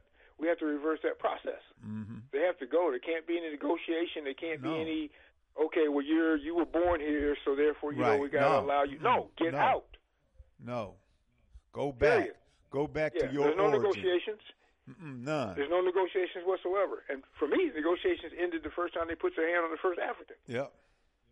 That was that was when they ended for me. I don't I don't have a conversation and I'll get into discussions with people very seldom, but I'll get in discussions with people about that and I'm not going to go far in the discussion because I said the discussion was over the first time they touched an African, whoever they were. The first African who was brought into China as an enslaved African. And China was the, the, the biggest customer for the Arabs way before the Europeans Mm-hmm. the, the the first one African, the first African that was touched, that was the end of the discussion for me. Mm-hmm. We don't we don't have anything to talk about until everything is returned to what it was. We don't have anything to talk about relative to Europeans, Arabs, Asians, whatever staying on the continent. They have no business there. There are no Arab Africans. There are no, No. European Africans. There are no, No. Asian Africans. No. No. No. Mm-mm. No. hmm Yeah. yeah. and, and that's where we end up. No, it's it's it's not even one word summarizes it all. yeah. No. No, no. Listen, we're going to talk about. Let's talk about Kebuka. Uh, this is the um, oh, anniversary. This is No, it's on the flyer. I forgot. that's right, the 18th. The Okay. 18th anniversary of Kebuka, remembering Yes. the Middle Passage through the eyes of our ancestors. And Yes. even though you can uh, get it online and be virtual, but it's nothing like physically being. So, is it going to be at the Sweet Spot this Saturday again? No, and teeny tiny story on that. Okay. Um, Bob, you know I've been having some health stuff, so I'm good now. But I've I've learned some critical lessons, Okay. and one of those lessons, which ENEI enforces, is that Kebuka is going to be virtual this year. Okay. However, next year it's going to be live. Okay. and good. next year is probably going to be the last Kebuka that I do. It's not going to be the end of Kebuka, but it's going to be the last time uh, that I do it. Okay. You know, as, as we get older, certain things, so Yeah. all the organizing, the rehearsals with the children in terms of their positions, uh, all the things, the setup, all the rest of that, that's that wears on me. So we're going to do, and that's the main reason why we're doing this year's. Well, that's not the only reason. The main, I'm, I'm, I'm not completely recovered from, you know, a few months ago, but also I don't want. I'm not. I'm going to try not to do anything because Kebuka is the most important lecture to me. yeah. Well, it's, it's deep. very little between now and next November, Mhm. so that there won't be any physical stuff preventing me from doing um, um, that lecture. We wanted to wait until the 20th to, to, to for me to do the last one, but this year was was um, really this year was one of my worst years health wise Yeah, I for know. a long time. Because you, you, you, you had to cancel on me twice. yes, it was. It was. I thought it was like three times. it was twice. and this is just a phone conversation. Yeah, yeah. So it was. Uh, I don't know how many lectures I have uh, canceled, travels I have canceled um, this year. So we're going to do everything in our power to get it in order, and we plan on it to continue after next year. I said, but you know, I'm just going to be sitting in an advisory capacity okay. um, Yeah, at that point, probably. Yeah. But this year's virtual. Um, and the virtual is, and you didn't say it wasn't, of course, but the virtual is good. People get from the get from the virtual what they need. But of course, it being live, there's there's nothing like it being Right. being live. Nothing right. like that. Nothing like it because you get the emotion, you get the feeling, you Yes. the, the, the Yeah. Mm-hmm. pain of our people. You get it. The children always done a great job, and y'all Mhm. done a good job of, of creating Oh, they the always atmosphere, the mood. Yeah. So I, re- I remember one year. Uh, it happened on more than one occasion, but I remember one year in particular, and it was in D.C. And there weren't even children involved then. But I'm doing the lecture and I'm talking about what happened to us on the at the end of the coffin lines, or as the Mm-hmm. lines were coming to an end. And I hear this scream, and this Wow. woman is hollering, and tears just. Uh. I had no, I had no, you know, I'm not trying to be funny. I had no idea what to do. yeah, yeah, I, you know, I stopped talking, yeah. but I had no idea what to do, and I said, "This hurt, hurt her. Mm-hmm. Oh, no doubt. She know, felt it. It's the spirit. Yes. She knows. Yes, she Mm-hmm. knows." So it was that that time. That was the first time that that happened. Uh, It happened a number of times since then, but Yeah. Um, you see, sometimes it takes things like that for you to realize um, Mm-hmm. what what what this does in a positive and painful way to the community. Right. Well, you know, you same thing. You go up into the dungeons. And, Yeah. You know, go Yeah. into the Yeah. dungeons. You you you feel that. hmm hmm Yeah. Go through the door Well- no return. You feel that. So it's going to be this Saturday, the Yes. 18th, from 6 p.m. to 9 p.m. And the donations, you go online to um, yabaruti.com or uh, dollar sign Ya M Baruti to uh, for Cash App. So the PayPal yabaruti.com and for Cash App dollar sign Ya Y A A the letter M Baruti, you know, and uh, you can make your payment that way. But make sure you put your information Kebuka K E B U K A K E B U K A Kebuka, your name and your email address so you can receive the link for this Saturdays from six. And the cost is twenty dollars a family. So you put twenty dollars down and all of y'all can view it, okay? And then couples, fifteen a couple, and then nine uh, ten dollars for adults and eighteen for warriors, for the young warriors. Ten for the major warriors. And I want to emphasize because still for the years we've had people who sent in and gave all the information and didn't leave their email address. Mm, okay, right. So, so if it's if it's not PayPal, then we can't. I can't locate their email address through Cash App. Okay. So they won't, I can't get it. I, PayPal, I can get your email address, but if it's Cash App, they won't show your email address. So make sure if you do nothing else, make sure you put your email address Right on. in there in the in the information. well, I, I, Otherwise, you know, I can't send you the access information. yeah, well, I plan. To, I plan to be on, man. You know, Kebuka is just an emotional, beautiful thing that uh, gives you a clear understanding of the of the, how we felt, what happened with us, how they marched us from the interior to to the dungeons, and then being impacted in the dungeons, and then finally going through the door no return, and to be put on those boats to be sent out to the bigger boat, you know, Mm-hmm. and then Yeah, scary stuff. yeah, it is, it really is. You know, very very painful.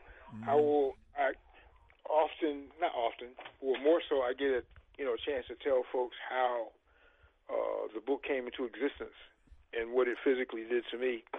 And I don't want to give that away right now for those who haven't heard it yet, because I'm going to explain it at the beginning of the um, Presentation, yeah. program. Yes, at, at the event, the program. But that, uh, for me, was that smallest of my books was life changing for me. Not because I didn't know the information, but because of what it did to me. Yeah. You know, How many books do you have now, Baba? About 25? the um, rites fundamentals, which is be coming out in a couple of weeks. That makes uh, thirty books and six workbooks, six 30. study guides. Excuse me. Wow, 30 books and six study guys, family. Yeah, as I've been saying to you, the brother's prolific, okay? But let me try to get some callers in here when we still have some time. Uh, you know, the, all of you guys who are in the queue, hit star twice, let you in. Now we got one. Uh, brother, brother, brother Ted Lusk. Good afternoon. Good afternoon, Baba Oshi, and it's always a pleasure to hear you, Baba Baruti. It's a pleasure. Um, you know, in preparing to ask you a question, I think I've really answered my own. The question what I wanted to ask you was, were there any specific standards by which we should operate to be able to reconceptualize um, our our thoughts on re-Africanization, reculturalization, and nation building. You know, um, you describe it in your book in chapter eight in Identity about how these are processes. But I think, kind of looking through it, is discipline. Is discipline the utmost specific standard by which we should operate ourselves by in order to come across uh, a reconceptualization of Africa or African Absolutely. And I'm, I'm, this may be the first time that someone has asked that question in a way where they said discipline. I think that's the most critical factor. Discipline uh-huh. and consistency as, you know, a sub to that. But if you're not if we're not disciplined in this work, then it's it's not going to happen. We're not we're not going to become successful individually or in small groups or collectively or what have you. That discipline is so critical. Everything that you read in Kemetic works. Everything that you read in Kemetic works. Everything Odu Ifa, all they talk about discipline. They talk about consistency underneath discipline, but they talk about discipline. And if we're not disciplined in applying those definitions of what, and no one has to give us like a step by step by step by step process. The logic of the definition when it's applied as a discipline. And, and I was okay. talking to students yesterday about why, why do we call the subjects, astronomy, uh, sociology, whatever, why do we call them disciplines? Okay, we, we, we use words, but we don't think about what they what they what they mean. Uh-huh. So that discipline to me is super critical.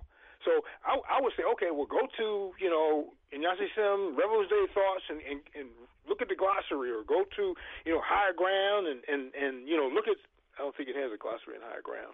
No. Or go go to any of the other books. Uh, the one that's coming out now. It's got this, this. I think it's a you know pretty nice glossary in there with definitions for a lot of the terms, like you just mentioned, re-Africanization. There are definitions for these, but if that's not thought about in terms of doing something and more than anything else, discipline is not applied to doing that, then you can't see. You're going to stop real short because it's the discipline, working at something, working at something, working at something that opens up your eyes to what needs to be done. It's like for me, for writing, I have an idea. When I when I write, I'm writing for me as well because I'm trying to get better. I'm trying to learn. I'm trying to be the kind of African that I think my warrior ancestors would respect. So it's it's that the discipline of having to sit down and write and re-edit, re-edit, re-edit, re-edit.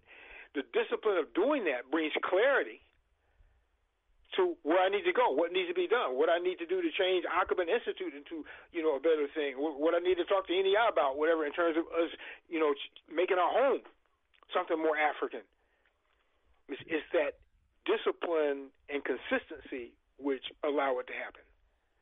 Madase, thank you so very much, uh, Baba Baruti, and it's a pleasure to hear you again. I'm right next door. I'm out here in Montgomery, Alabama, some old stumping ground for you. So yes. um, it's, it's good. It's good to hear your voice always. I, I don't think I've been on Baba Oshi show without you being on. I have to. I have to, especially when I know that you're on. Right on. I appreciate that. Right yeah. on. Okay, anybody? Uh, 215-490-9832. 215-490-9832. Uh, brother Irv, how you doing, brother? Baba Oshi, thank you for taking my call. Hello to your guest, Baba Baruti. Greetings, greetings. How you doing, brother? Brother, man, I've I've been listening to you from the beginning, and I'm I'm going to be one of them cats that's going to come on every time I hear you coming anywhere near this microphone, because uh-huh. the things that the things that you are saying are so enlightening to me. I, I, I you you said something about um about Africa, and, and what and what it made me remember is that Yurugu takes Africa out of everything that we do.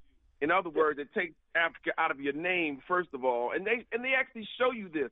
I saw this on Roots when they cut the his foot off. It wasn't about his foot.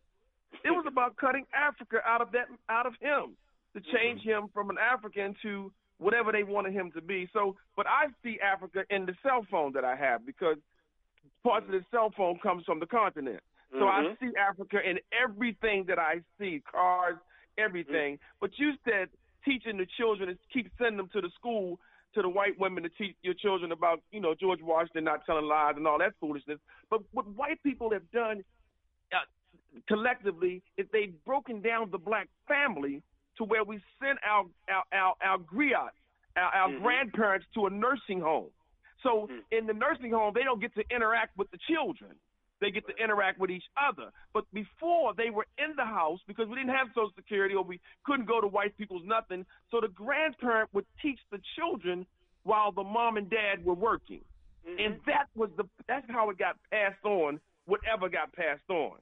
Mm-hmm. And and also ending ending with in, in closing, I heard a brother. You said you you said a brother brother made a quote. I'm paraphrasing. You can't sleep if you're not fighting for your people, and I, I believe that to be wholeheartedly. But I heard another brother say you should not have children if Ah. you're not raising revolutionary. My God, I Mm. agree, 190 percent. Yeah. And You- what what are you having them for? Because you're giving kids to to, to, to, to who we're fighting, and we and brother, real quick, and I'm gonna stop after this. We are in a fight. I think that's the part that Yurugu has done so so magnificently is to make us believe that we have the illusion of inclusion, and we don't need a, a consciousness. He'll give us a consciousness. He'll tell you what you're. You're an American. Stand up, put your hand over your heart, and be indivisible, whatever the hell that means.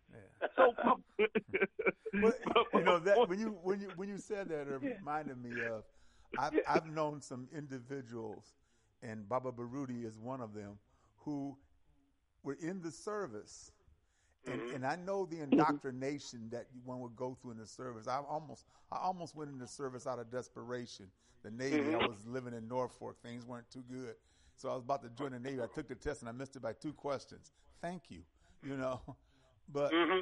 but I know some very conscious, serious, principled brothers and sisters who came out of the service. But then again, I know some, you know, those who, you know, who bought the whole thing hook, line, and sinker, you know, and and and because to me, just like the police department, you know, I was a firefighter.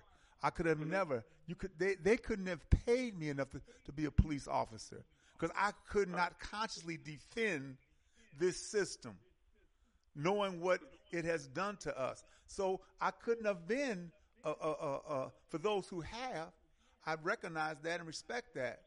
But I know I couldn't have. But then, then again, people who, uh, who are going into the service, I mean, some obviously just go into service because they understand the benefits. Shit, I can get a FHA, loan. Uh, I can get some money for school. Da da da. And and to me, I understand that more so than anything. But the other is, of course, is that you are to defend the Constitution. You are to defend this country. You are to de- you are you you can be sent to uh, uh to the to the Caribbean. You could be sent to Haiti. And Africa, Africa? yeah, Yeah. AFRICOM.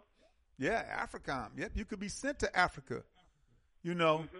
so so th- that's that's an irony, but but for you and you know Mm-hmm. so many other brothers and sisters that, that I know, and I'm and I'm Mm-hmm. I admire them because to me they have their right minds. hmm You know, and, and I know quite a few either way.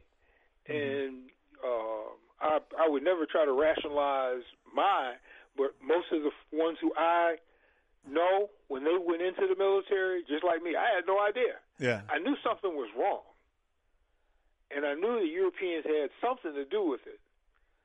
But that was like way in the back of my mind. That was that was something they got clouded about alcohol, the drugs, all the rest of that stuff, which is something I see, you know, commonality. You know, I, I saw that there. I see that with folks who came out, and then you have those who, you know, went in, die hard, love America, would, would you know blow you away. yep, You know, i- i- if they saw you as as being um, a problem for America.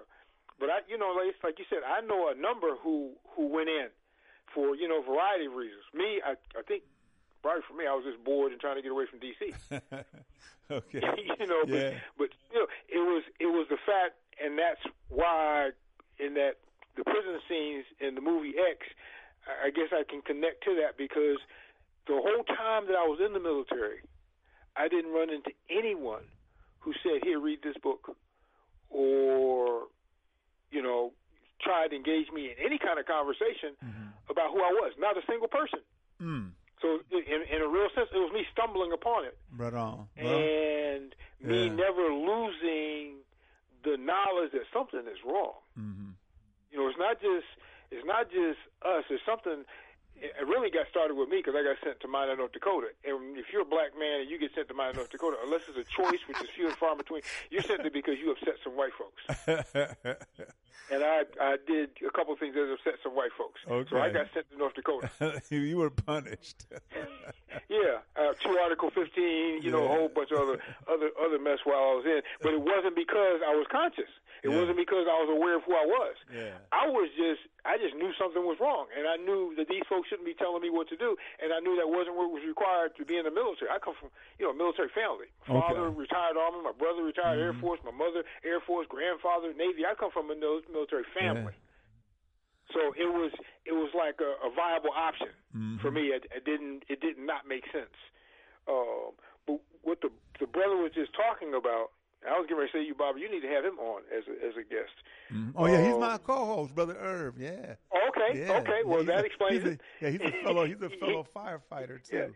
Yeah. he said he said like two or three things that you know you yes yes yes he said he sees africa in everything Mm-hmm. If you are running from what it means to be african if you are truly menticidal you're going to be looking for as he said the opposite of everything everywhere i look okay and it should be not only uh stuff that you're not responsible for but but turning your home our, our our major scholars, Garvey on down, if you will, said your home needs to reflect who you are. Mm-hmm. So everywhere you go into this house, you're going to see something that's African intentionally. Right. We look at this home as a shrine to our ancestors, Mm-hmm. and it's respected in that way, and it's being built in that way, and it's being decorated, if you will, in that way. So everywhere you turn in this house, no matter what wall you look at, you're going to see something African Mm-hmm. Right. everything that you know we do, we have, we hold, and this is a process. Okay, our, the, the, the library that we have when we first came to Atlanta, it was full of books from you know grad school, her language arts, rest of me with the sociology and all the rest of stuff. Folks who had nothing to do with us, and slowly but surely, we have a library now where You sure ninety-five percent of it is Yeah. us. Yeah, you sure do. Big. You know, with Yeah. time, it's it's it's and that's been a process though. Mm-hmm. You also, you also said white women teachers, and I've heard everybody say, you know, teachers or teachers who are not us or white teachers, but he's 100% correct because that's the bulk of our teachers. That's the bulk of the people who our children see. White females. Particularly. Uh, Mm-hmm. yeah. Who was who was that? Uh, uh, um, Ray Ray uh, Winbush, Okay, Ray who Winbush. did Mhm. um, an interesting discussion on that. He talked about a. Uh, don't necessarily agree with his conclusion as to how to solve the problem, but he talked about it in Warrior Method, where there were white female teachers who were interviewed about grades, and they were saying that they had difficulty with black males in their school, in their classrooms, uh, and they didn't think they could be fair with them in their grades because they saw these boys as drop dead gorgeous. Hmm. They were attracted to these black male boys, hmm. and I know that's only one teeny tiny piece of it, but just the idea. If that was one white female, mm-hmm.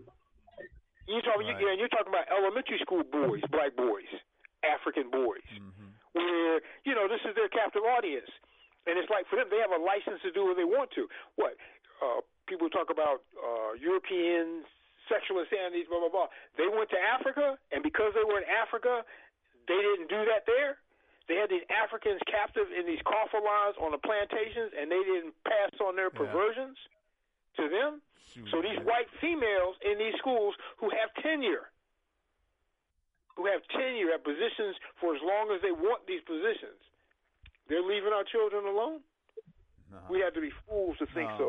No. And the other thing that he said, which is the crux, which is why, um, it's the, the really the crux of the discussion on why the family as institution has been an institution that Europeans have attacked more, harsher, and more consistently than any other because they know that that's where who you are, your culture, who you are, gets passed on. Mm-hmm. And I uh, suggest to all readers that they read uh, Fu-Kiau's The Kongo Art of Babysitting, which mm-hmm. describes how we should be dealing with our elders in the community and why we should be dealing with them that way. Uh, you know, as as he said, we have gone through the process. We've gone through accepting the process, where our elders are isolated away from us, where the children don't want to be around any of the elders because the elders are old. The elders, you know, they don't know anything, and the elders don't want to be around the children because they're afraid of them. yeah. Yeah. You know, so you you've had this separation of wisdom from from agility, and that separation is making us less and less capable of seeing that we are people. Mm. We're disconnected. We're being raised to be super individuals in the tradition of the European. Yep. Individuals. However, we're being raised to be super individuals who have no power and have no mind yeah. of our own. Brother Jay, good afternoon. Hotep, Brother Oshi, Hotep, Baba, how are you? How are you? Greetings, how you doing? Good. How's Queen Mother, y'all? She's doing good. It's good to hear your voice. She's doing she's doing excellent. She's in there schooling now. hey man, it's better it's better to hear to hear your voice, Baba. Much appreciation for all that you do for us. You know, it, it, it is a testimony to what it is to follow in the footsteps of Dr. Ben and Dr. Clarke. You know, I had to laugh when you mentioned whatever I refer to him as a monkey man twisted sister, Daniel whatever his name, Black, or, or mm-hmm. yeah. in regard to his position on things that you know he takes. But he's basically becoming somewhat of a rock star mm-hmm. because of who he's affiliating with. Mm-hmm. And the sad thing is, we're not dealing with him in regards to his not only degenerate behavior, but mm-hmm. harmfulness with promoting some of the things that he do. But that's yeah. a that's a story for a different time. But what I really wanted to get your take on, Baba, today was where do you see this whole Israel and Palestinian thing ending, and how will it affect African people? Well, when I when when um I first began to look at quote unquote Israel years and years ago, uh, I looked at it relative to the African continent, and it made perfect sense to me. Israel is the West Century, and I, I mean century like S E N T R Y. It's the West Century of Africa in the north. South Africa, Azania, is the West Century in the south. So they control. They're, they're, they're, they're the first fighting force. Now, with Af- uh, AFRICOM, it's become even more complicated. But to me, they were like it's more than just the Arabs. It's, it's Africa. They want they want you know Africa. The, the oil, of course, is important, but they want to control Africa. So you have, and we have to understand, Israel, European Jews are Europeans. Mm-hmm. The, yes. the Zanians, the whites who are in South Africa, they're Europeans.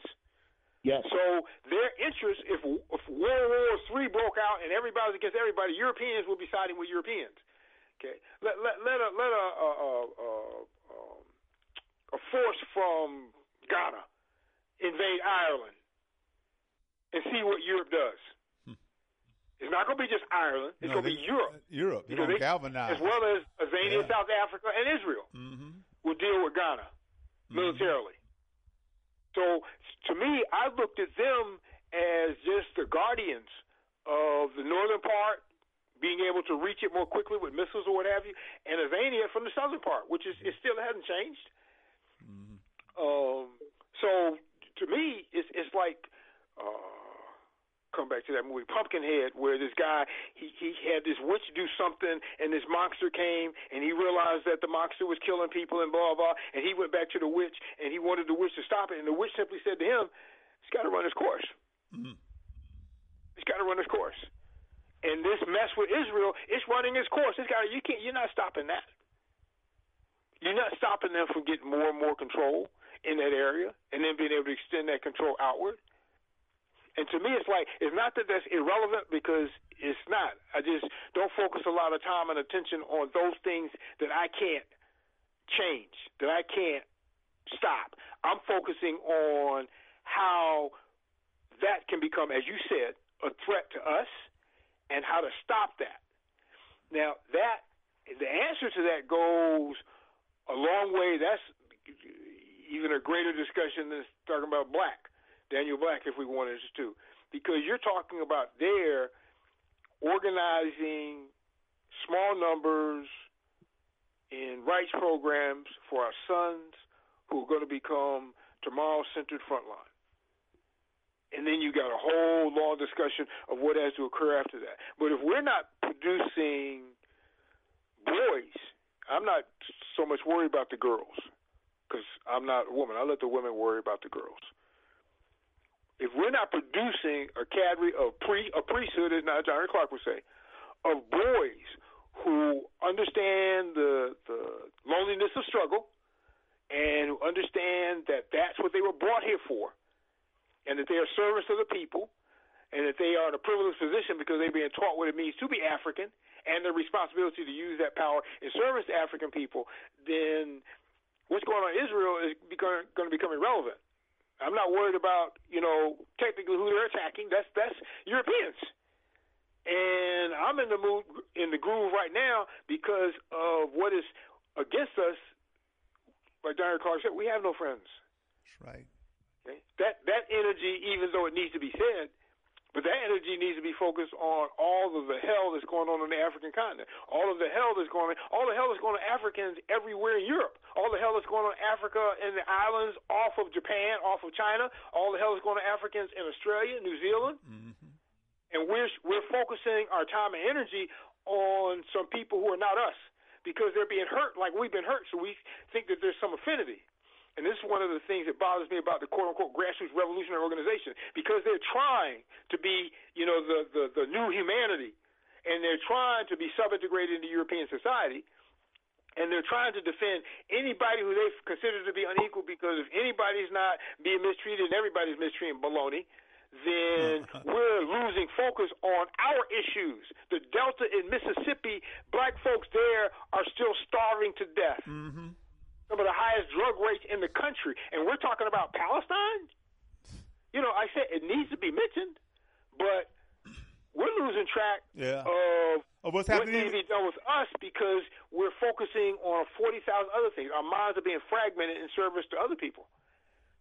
Because I mean, look at the continent. So look at what's going on in, you know, uh, uh, uh, in uh, in in the Congo. Yes, you know, absolutely. There's a lot of places you that it, no, you don't hear a damn thing. Yeah. You know, so yeah. but we, you know, we've come up on that time, Baba. Yeah. last thing, Baba. Yes. Baba. So basically, basically, what you're saying is that whole situation in the Middle East is what it is.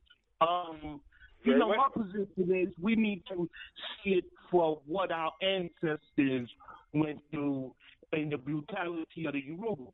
But from what I'm gathering, what you just said, the real threat is the work that the blacks are doing to take away warriorhood from our generation at this present time because he's not producing warriors.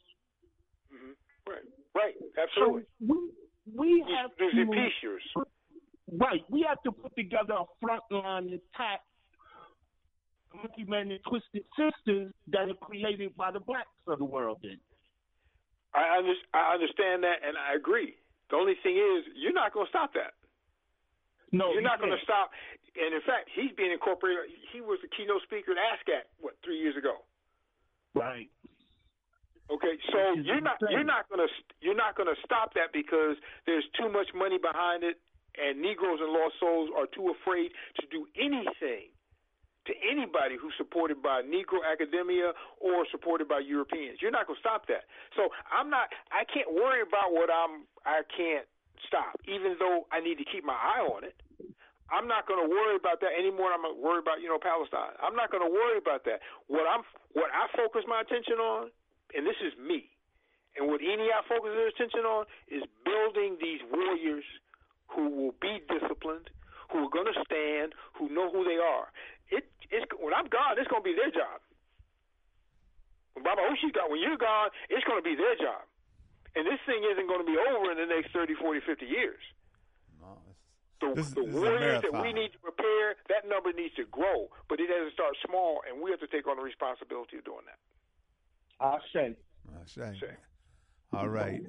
Baba Baba Baruti, thank you so much once again, man. It's always It's an honor. Oh, it's an oh honor. Mama Mama Dabantu want to say something. Mama Dabantu, go Ah. ahead.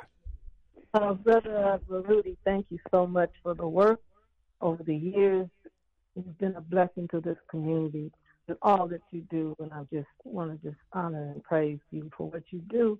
And I want to say that Kebuka has to continue. You've got to find an understudy. Somebody's got to carry this work on. It cannot stop. So you should be looking for somebody. Yeah, we we we found a, we have found an understudy.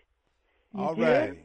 We we think that this understudy is good. And Mama Nabatu, what what you have said to me, I say to you, you've been at this longer, been working harder at it than I have. We we we honor you in this home. I honor you. Enia Enia honors you, without a doubt. So, uh, what do we say when when praise comes from those people who you praise? I'm honored. I appreciate you. Right on. Ashe. Ashe. Glad to hear study. I say That's right. so important. Kebuka Yes. has to. yes. I thought. Thank you. Kebuka will be here. Okay. All right. Okay. That's this Saturday, family. I'll, I'll announce again on Wednesday the particulars. That's this Saturday, and it's only going to be um, uh, uh, over on online over the net. So, Yes. so I'll, I'll make sure you get that information and how to access it next Saturday from 6 p.m. to 9 p.m. And uh, Baba Baruti, any last words, dear brother? No, keep on working. Baba Yeah. Oshi, you keep on working. All people who are within our the sound of our ears, keep on working. Build small. Get those children ready. Give them a place where they can learn to be African. That's right. We, got to keep going on on with what we're doing, regardless on. of what's going on around us. That's right. That's right. I appreciate you, dear brother. God bless you, Baba. Always in BB good health. Fahodier, same to you, Baba. BB and Fahodier. uh, I know we'll be talking soon. BB right. Fahodier. All right. We end this program like we end all of our programs with the words of Stephen Biko. The most potent weapon in the hands of the oppressor is the minds of the oppressed. This program is dedicated and committed to helping to free the African mind, but not just the M-I-N-D, but the M-I-N-E, because under the feet of African people lies all of the resources that everybody wants, think they can't do without, and they the hell, damn it, don't want to pay for. Brothers and sisters, you have a blessed and wonderful day. Shem Hotep means go in peace. Asante Sana, thank you. Bibi Fahodier. Bibi Fahodier means our victorious destiny. Brothers and sisters, family, we will be victorious. Peace. See you on Wednesday.